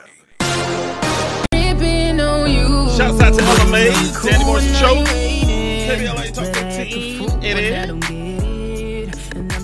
It was so weird. Like she was on tour with Babyface recently, and it was like the Oh. weirdest connection. Like Babyface and Ella Mai. Yeah, well, that's because his newest album has she's she's featured on his album, but he also has all these young artists on his album as well. So, I mean, it's strange if you didn't know that. Yeah. But if you do know that, it kind of makes sense. What do you, what do you think she's going?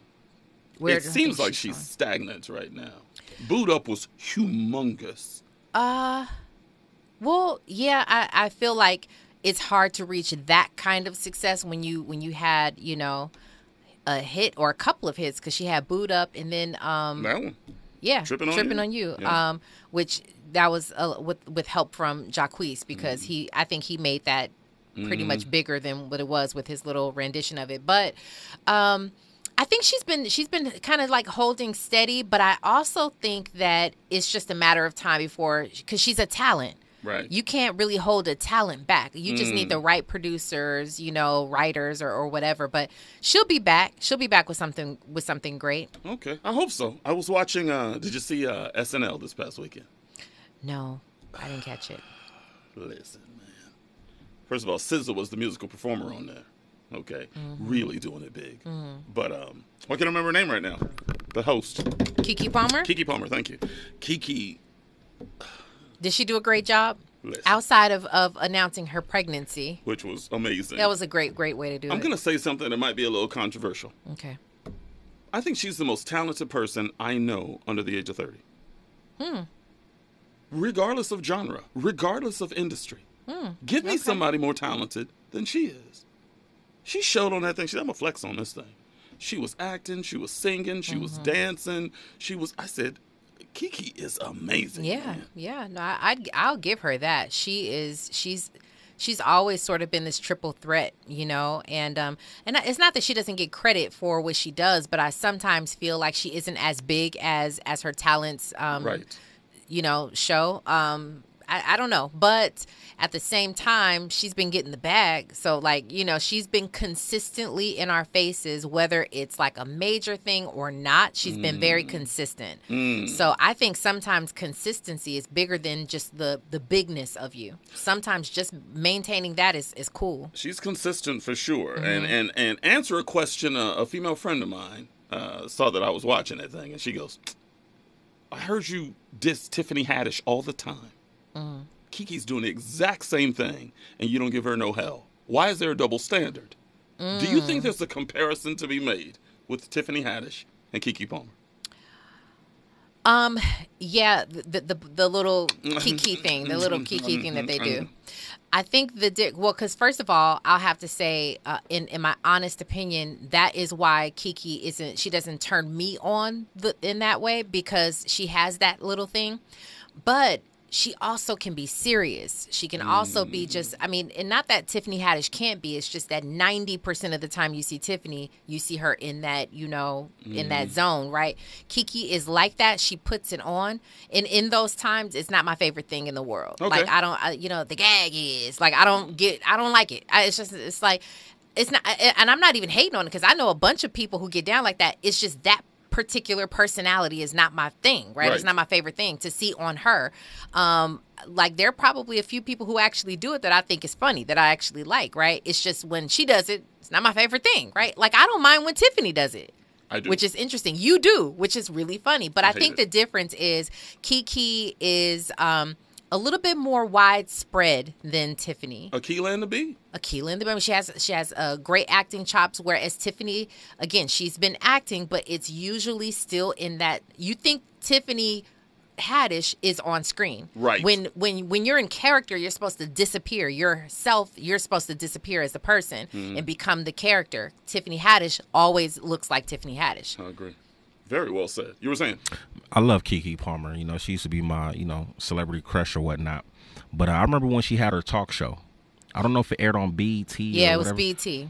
What you guys were talking about, that little that little smirk, that man, she did that so many times on that show, and it drove me crazy. And you know, some of the topics that she discussed, and you know, I don't want to you know discredit her experiences or whatnot, but I just felt like you're kind of too young to be talking about some of these topics. Like you talking like you over here went through 15 years of experience through you know some of these stuff. You know, and that just that really turned me off about her. That's but fair. she's doing her thug thizzle though. Salute to her though. To Robin's point, though, let's not forget that she was on. Was it Good, Good Morning America or Today? Uh, it was like G. Uh, Was it GMA three? GMA three, I think. The same thing that uh, Yeah. Mr. Holmes is on right now. What, what- it was with Michael Strahan and um, I don't know who who the the woman co-host was. I don't know. It wasn't Robin Roberts. No, it definitely wasn't Robin Roberts. But yeah, so she can get serious. Yeah. You know, she's proven it. And, and she's very articulate, very intelligent, Mm-hmm. very energetic. There is, there's definitely a lot of that. Mm-hmm. But man, I was watching her on SNL and I was like, man, Keke is the truth. I love her when she's rapping. I love her when she starts singing,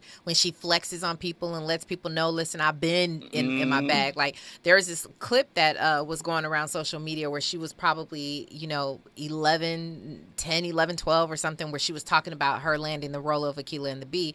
And she she still she always had it. She was like, I was like, yes, I'll take that. You know, she always had it. And someone says she's always she has like a 64 year old spirit, you know? And it's true. She's always just been like a, you know, kind of like an older, you know, um, person in that young body of hers. But um, yeah, I think that's the main difference. I like her being consistent. I like the talents that she has. No doubt about it. She is gifted. Mhm. She is super talented. I just don't always like that that whatever you call it. I don't know what to call it. I just call it. That's what I call it.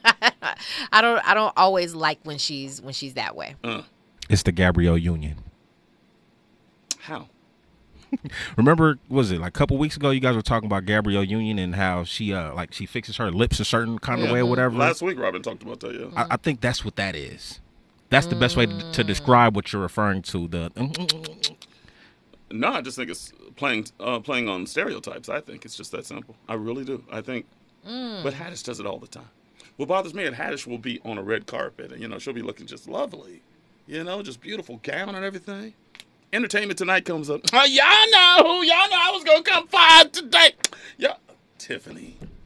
No. Just talk to him, sweetie. Isn't that her being authentic though? Being where she's from? Is it? Well, no, I think that part is true. I think that she's definitely um, authentic. I think that she is just herself. And so, on one hand, I think the reason why people love Tish- Tiffany so much is because she never lost herself. Mm. She never let the industry t- tell her you can't be that. Okay. So she remained, you know, herself, right? And I think that's one one of the reasons that we love it so much. The key key thing, actually, to Andy's point, that that almost seems a little bit like in order to get y'all to like me, I gotta put on a, like I gotta you know make y'all laugh with a Why little bit of da- Tiffany da- get da- da. that same hell? I don't feel like I feel like Tiffany that that is who she's always been. See, I don't know where Keke's from. Do you guys know where she's from? I don't know much about no. Because we know Tiffany Haddish was from here, and she was homeless for a number of years. Yeah, went and hell a Tiffany. Haddish was a uh, yeah, she was the mascot at at my kids' school.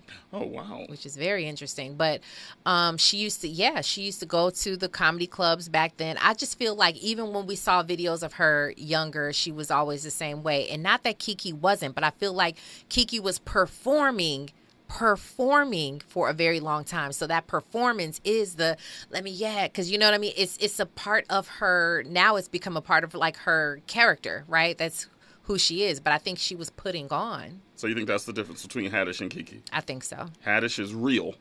Keke is performing.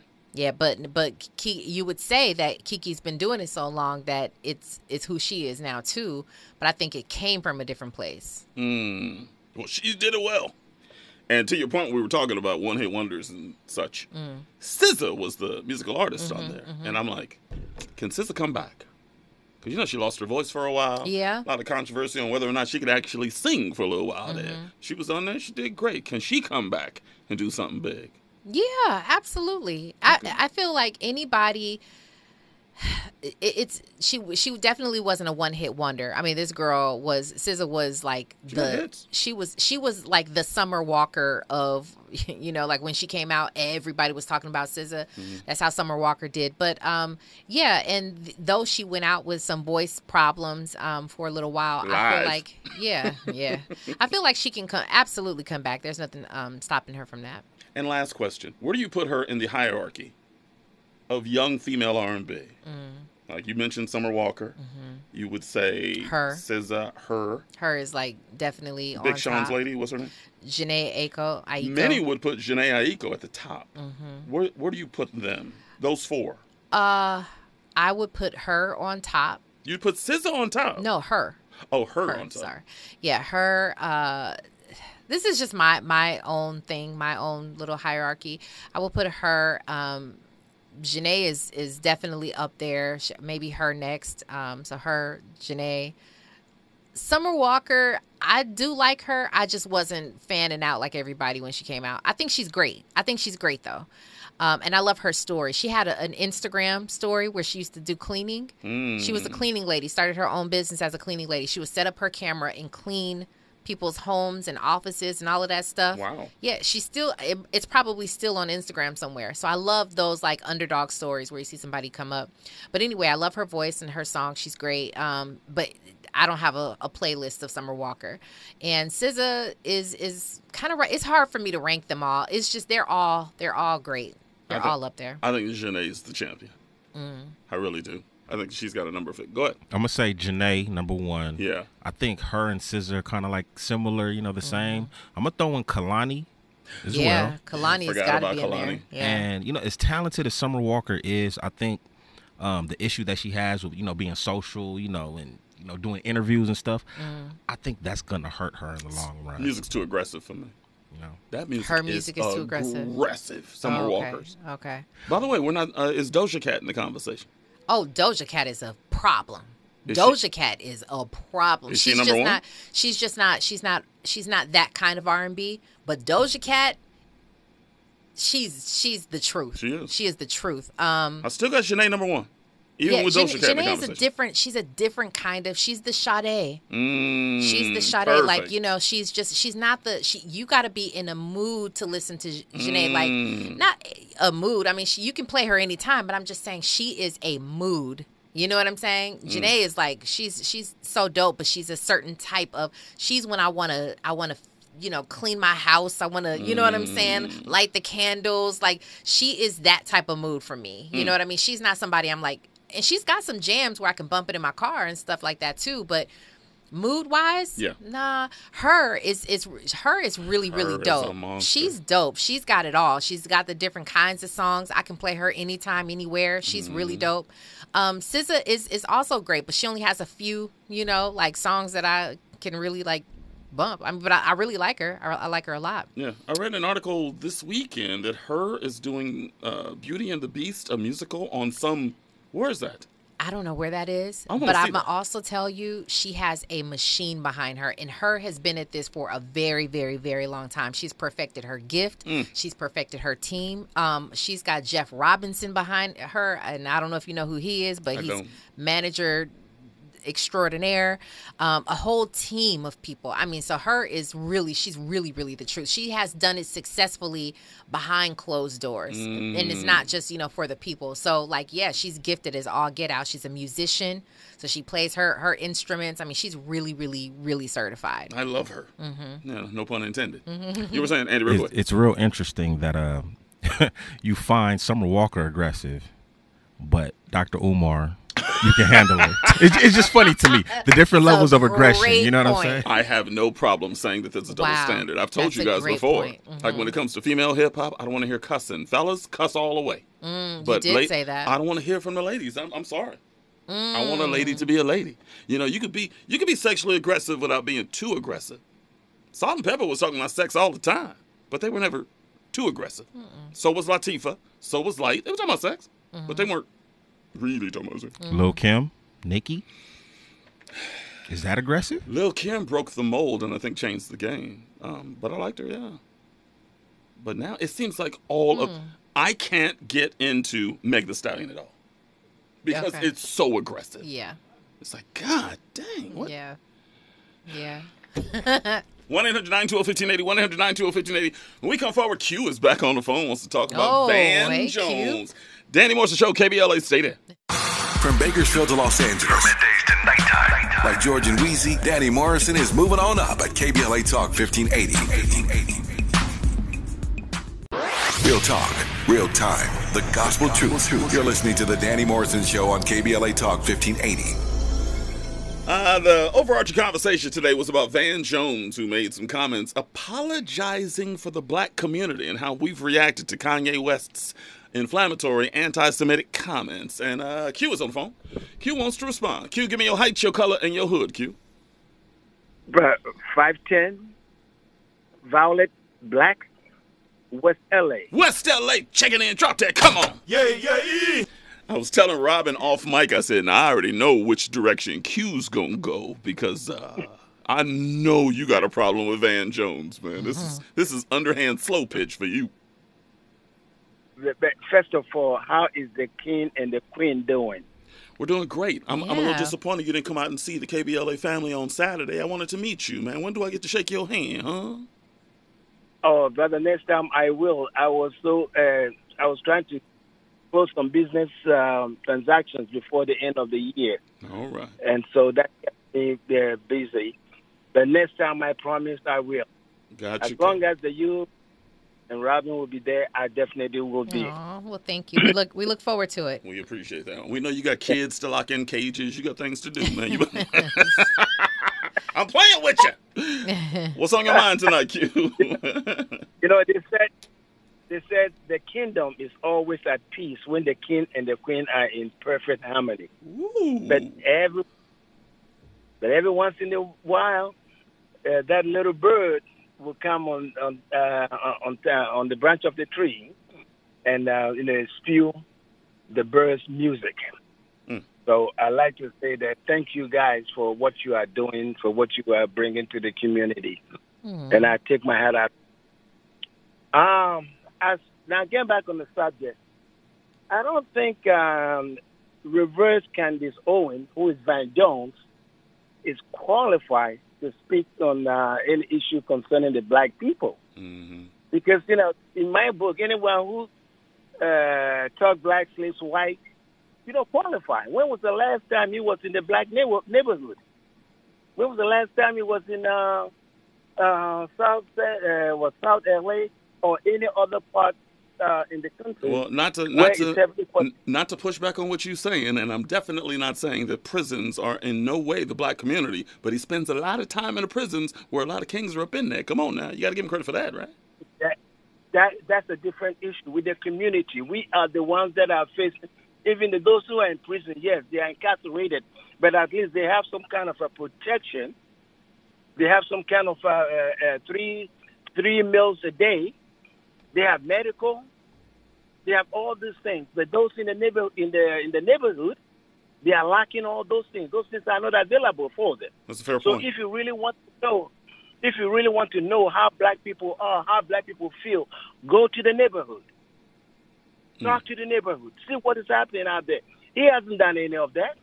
He's not qualified to speak on behalf of black people, from my point of view. But Q, if you're going to use that Now- as the barometer on whether or not somebody's a true black leader and can speak on black issues, how many can you say are in the black community on our streets talking to our people? Ain't very many of them out there. Yes, there are some those that there are, uh, there are people out there, but he has never been. You know, if you want to talk about a true, real black person, or I'm sorry, a true, real black leader who really, really concerned for the black people, who feel for the black people, is Minister Louis Farrakhan. Yeah. He's the only black person who speaks or who feels the pains of black people. And he has done something about it. Look, years ago, you and I know, I think if you remember, the um, his organization uh, started producing uh, some cosmetics because uh, our queen spent so much money on hair, uh, mm, you know, hair stuff and all these sprays and all this kind of uh, uh, hair dressing material. Mm-hmm. So the uh, the group started producing um, hair care products for the black women. But uh, what happened? This, this the uh, the corporation were able to influence the uh, uh, uh, the so-called uh, black churches or the uh, or the pastors who dissuaded the part, uh, their congregation from purchasing those products. They said because it was produced by uh, a Muslim.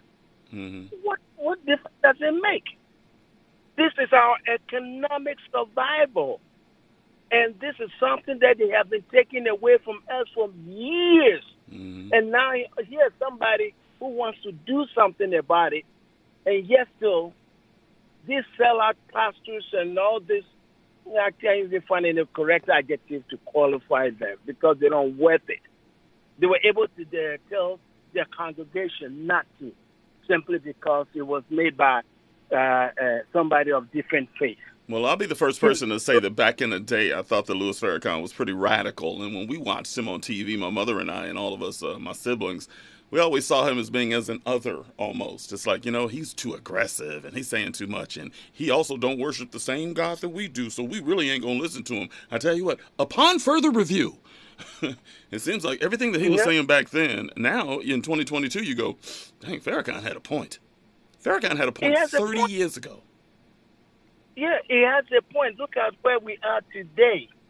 Look at where we are today. And those are things that we have to uh, di- uh, divorce ourselves from. This thing called religion. Religion has hurt us more than anything else. Facts. And so every once in a while, people say, "Oh, God, God," and I ask them, "Which God are you talking about?"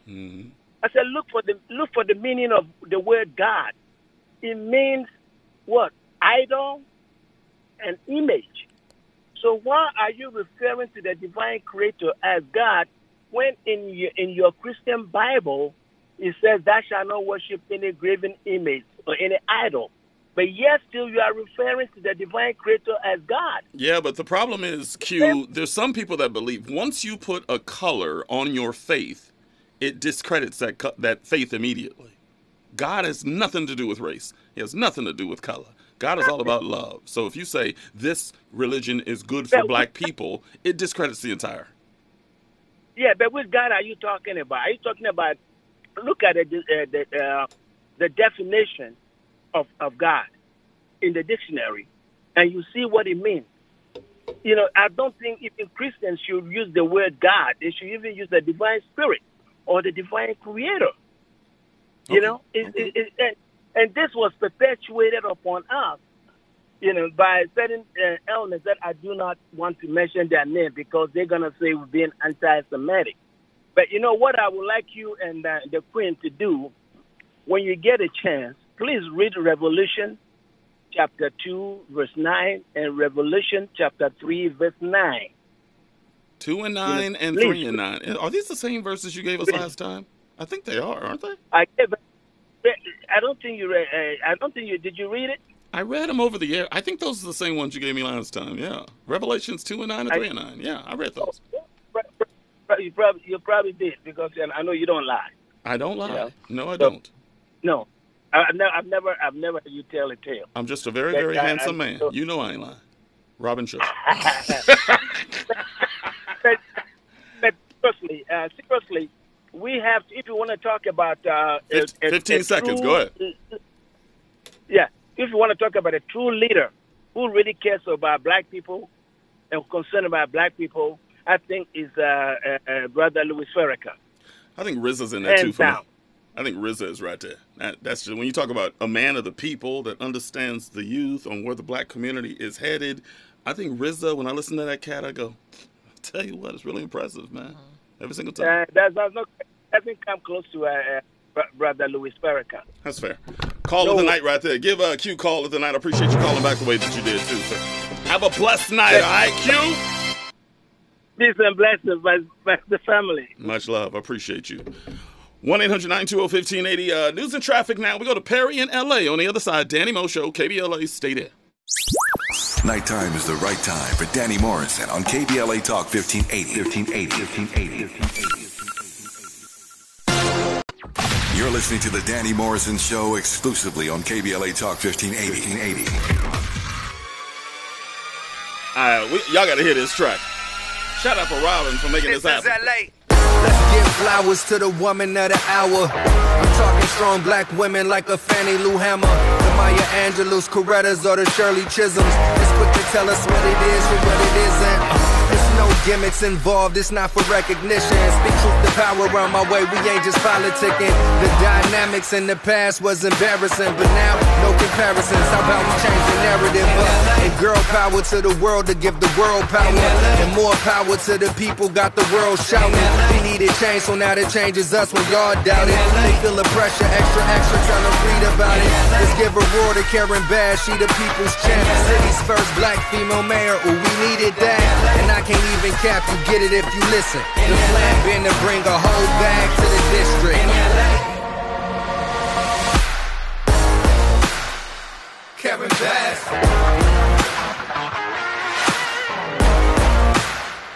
Kevin Bass.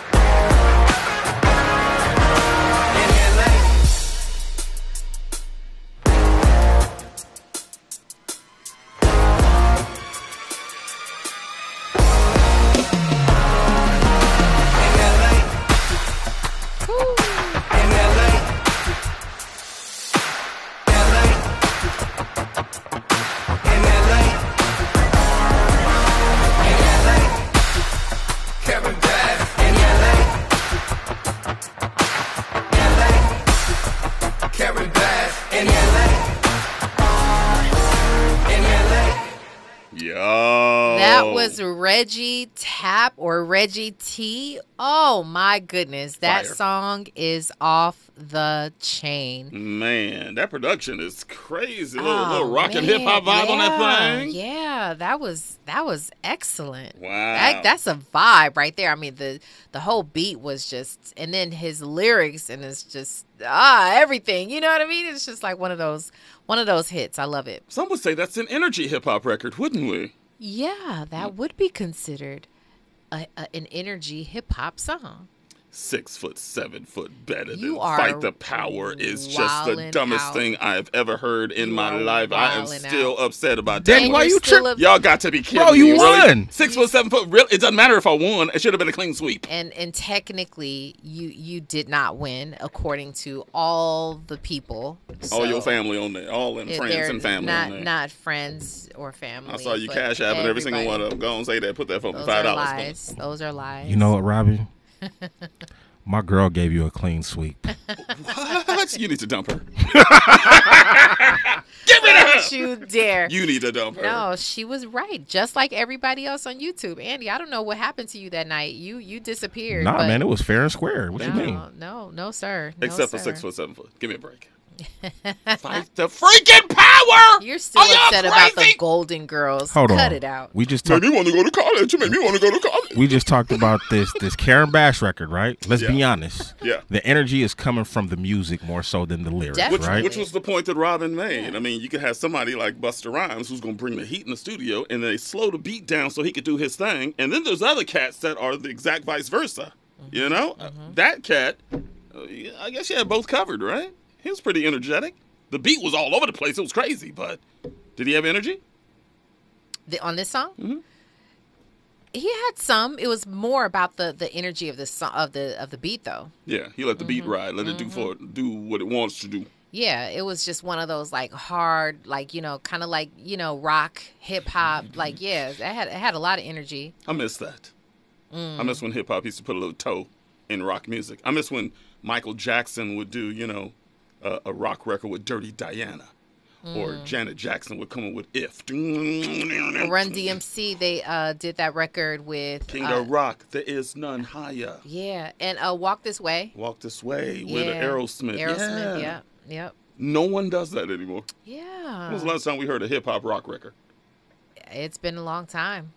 It's been a long time. Crazy. We, we heard an R and B rock record, Which one is What's that? if you want to call it rock. What? Steve Lacy, Heaven. Or was, or is that R and B pop? I'm gonna No, give him. that's He's from LA, so I'm a. the Bad I'm gonna leave him Habit song. yeah, bad habit. I don't know if that's rock.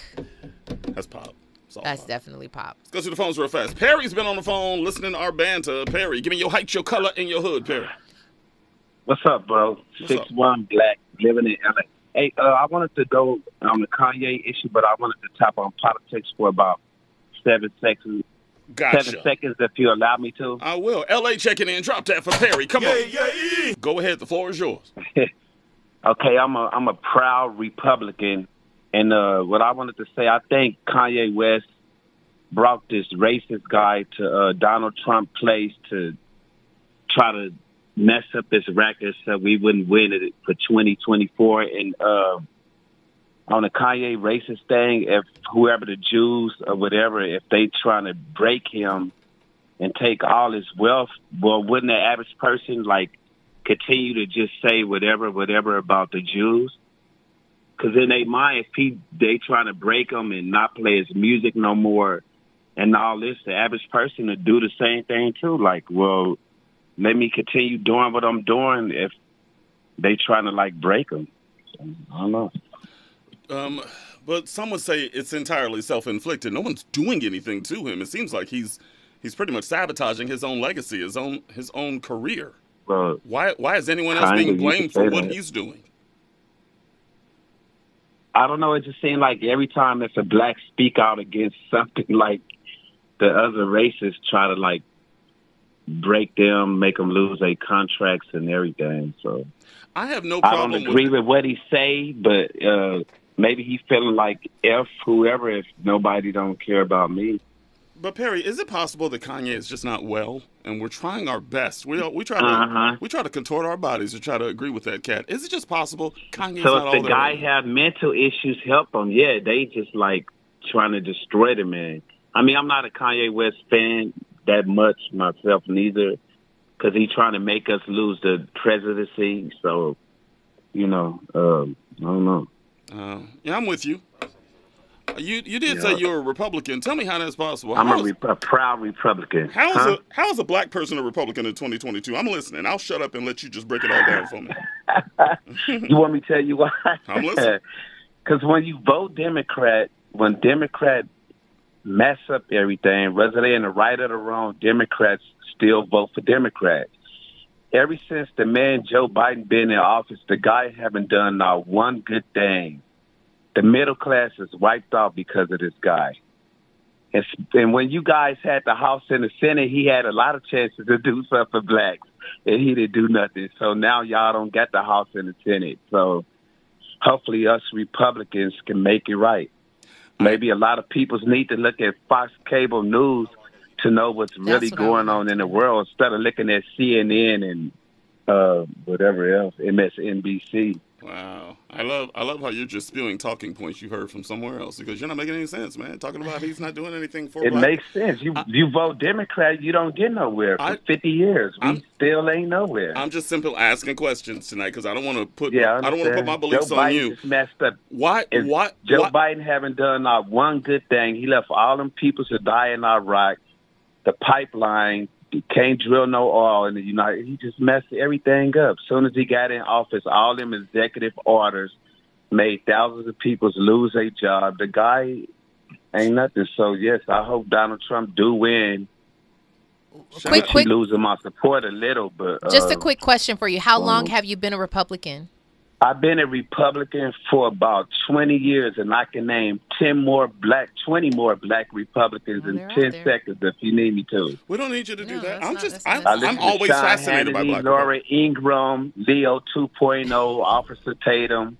All of them got talk shows, and some of them is black guys. I'm just I'm just always fascinated with black Republicans because they could not care less about you. Yeah. I've always wondered why. I, I might agree with you on the And people shortcomings of. say Donald. Hold on, hold on. Uh, let me, people let me say respond. Donald Trump Let me respond. Hold on, Perry. Lord have mercy. People say that, uh, myself included, the Democratic Party has not done what I believe that they should do when it, when it comes to our race of people. However, the Republican Party is not the answer, though. Why wouldn't you join the Green Party, some independent party? The Republicans could not care less Why about not? you. And they, I want you to give me something they've done for you. if you say the Democrats haven't, I can name 10 things the Democrats have, still falling You ever short. heard of Tim Scott? I'm listening to you to tell me what the Republican Party has done for you then. You ever heard of Tim Scott? They done a lot for me. I'm listening. Break it down. He he done a lot. When when Joe, uh, I mean when uh, Trump was in office, he helped a lot of blacks out. Got me a good job.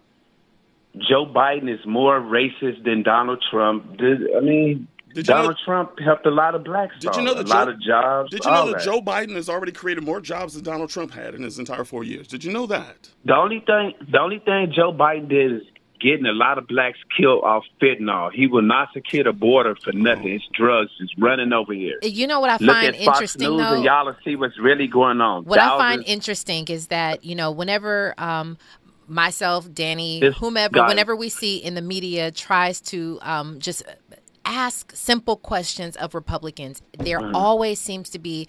Uh, just a, a, a, a circle of you know running around and, and no direct answers you know like you know you just and this is not to attack you or go against you this is Uh-huh. pure curiosity pure you know conversational right we're just asking where Uh-huh. danny just asked what has the republican party done for you and you said they've done a I lot just but then you it. They but- done a lot for I know, blacks. but- yeah, but you, you haven't answered the y'all. question.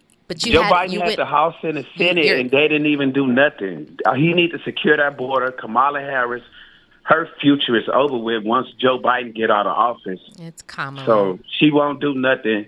Yeah, Kamala Harris, she probably scared to report about what's going on the border to her boss Joe Biden because she know All he right. ain't gonna do nothing anyway. So. All right. Okay, Perry, we got to go. thank you perry have a nice night Look, I, y'all can't say I don't try. When Republicans call this pro- broadcast, regardless of the race of that, I always try to give them their time. I ask them simple questions. They can never answer the question.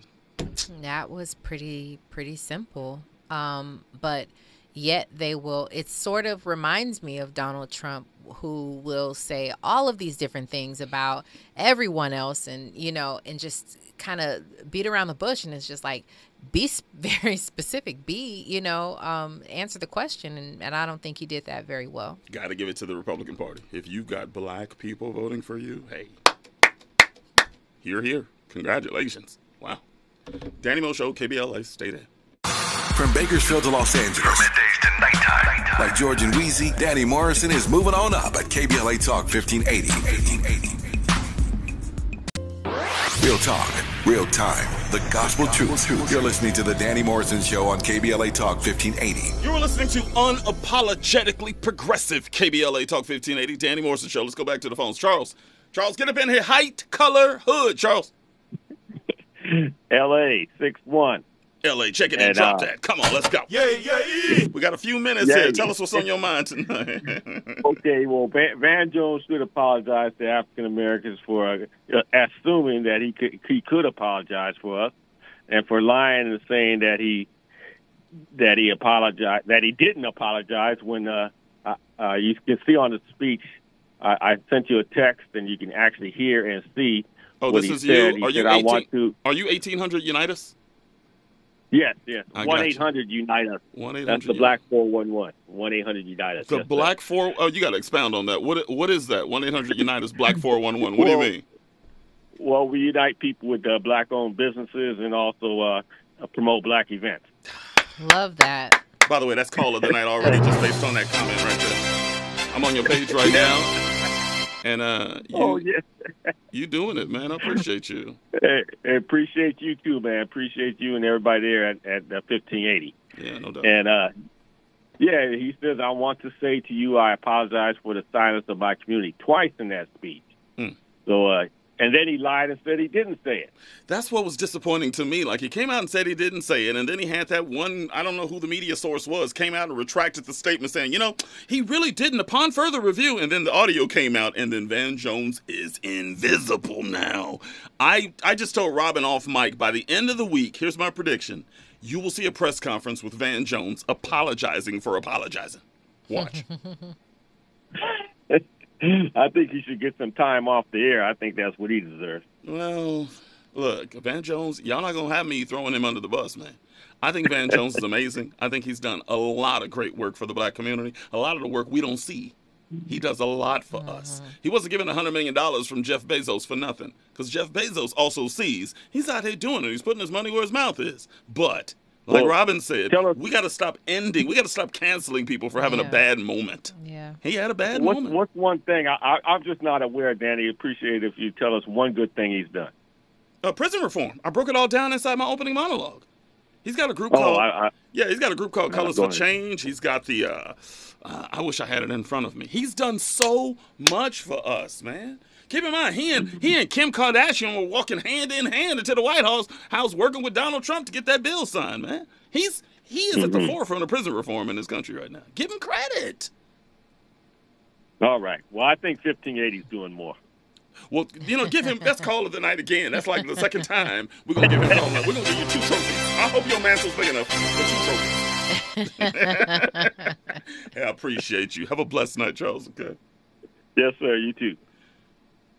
Uh, although he's absolutely right. Mm. I look. I think 1580. Walking around that event on Saturday, mm. and everybody coming up and saying something about the station and the personalities there and how Tavis Smiley is changing the game and it's so nice to have something unapologetically black and they have something whenever something's going on in the zeitgeist you know Mhm. everybody turns on CNN they turn on Mhm. MSNBC they turn on local news it's like no no no no no you know where to go if you want the true essence of what is happening from our perspective you know where to go Mm-hmm. and it is so nice to hear people articulate what I already knew. yeah, exactly. That that's always great. And you know, truth be told, when we were out there, um, you know, with with all the all of our people Mm-hmm. on Saturday, that's what they kept. I mean, it's it's always so great. You never know. You're just talking on the radio. You never know who's listening, and uh, they they all just had so many great things to say, and just you know they were so tuned in to to every part of who who's on the station right and they just they're always tuned in and and thanking us for you know um being unapologetically black and bringing our issues to the to the station and just talking about it you know so uh it that was just refreshing it really Mm. was it really it really is Beautiful people out there. Y'all gotta Mhm. understand, like I've been doing radio for a minute and I was handcuffed for the first half of my career. Mm. Don't don't be talking no politics on the air. Even though yeah, I was a writer, I was a columnist, and I was able to type everything that I wanted. When I got on the microphone, those bosses at that station would go, uh-uh. So I left that station, went to another station. They gave me more freedom, hmm and that's where I found my voice. Yeah. And I will never, for the rest of my life and my career, be handcuffed on saying what's supposed to be said. That's the beauty. Tavis Smiley, when he brought me here, he said, I'm to take the cuffs off. Now you go. Mm-hmm. You say what you need to say. And it is such a blessing to come in here every single night, share a microphone with you. You too, Andy. And we can Mm-hmm. talk about what's really going on Yeah. Yeah. in the black community and just being black in America in general.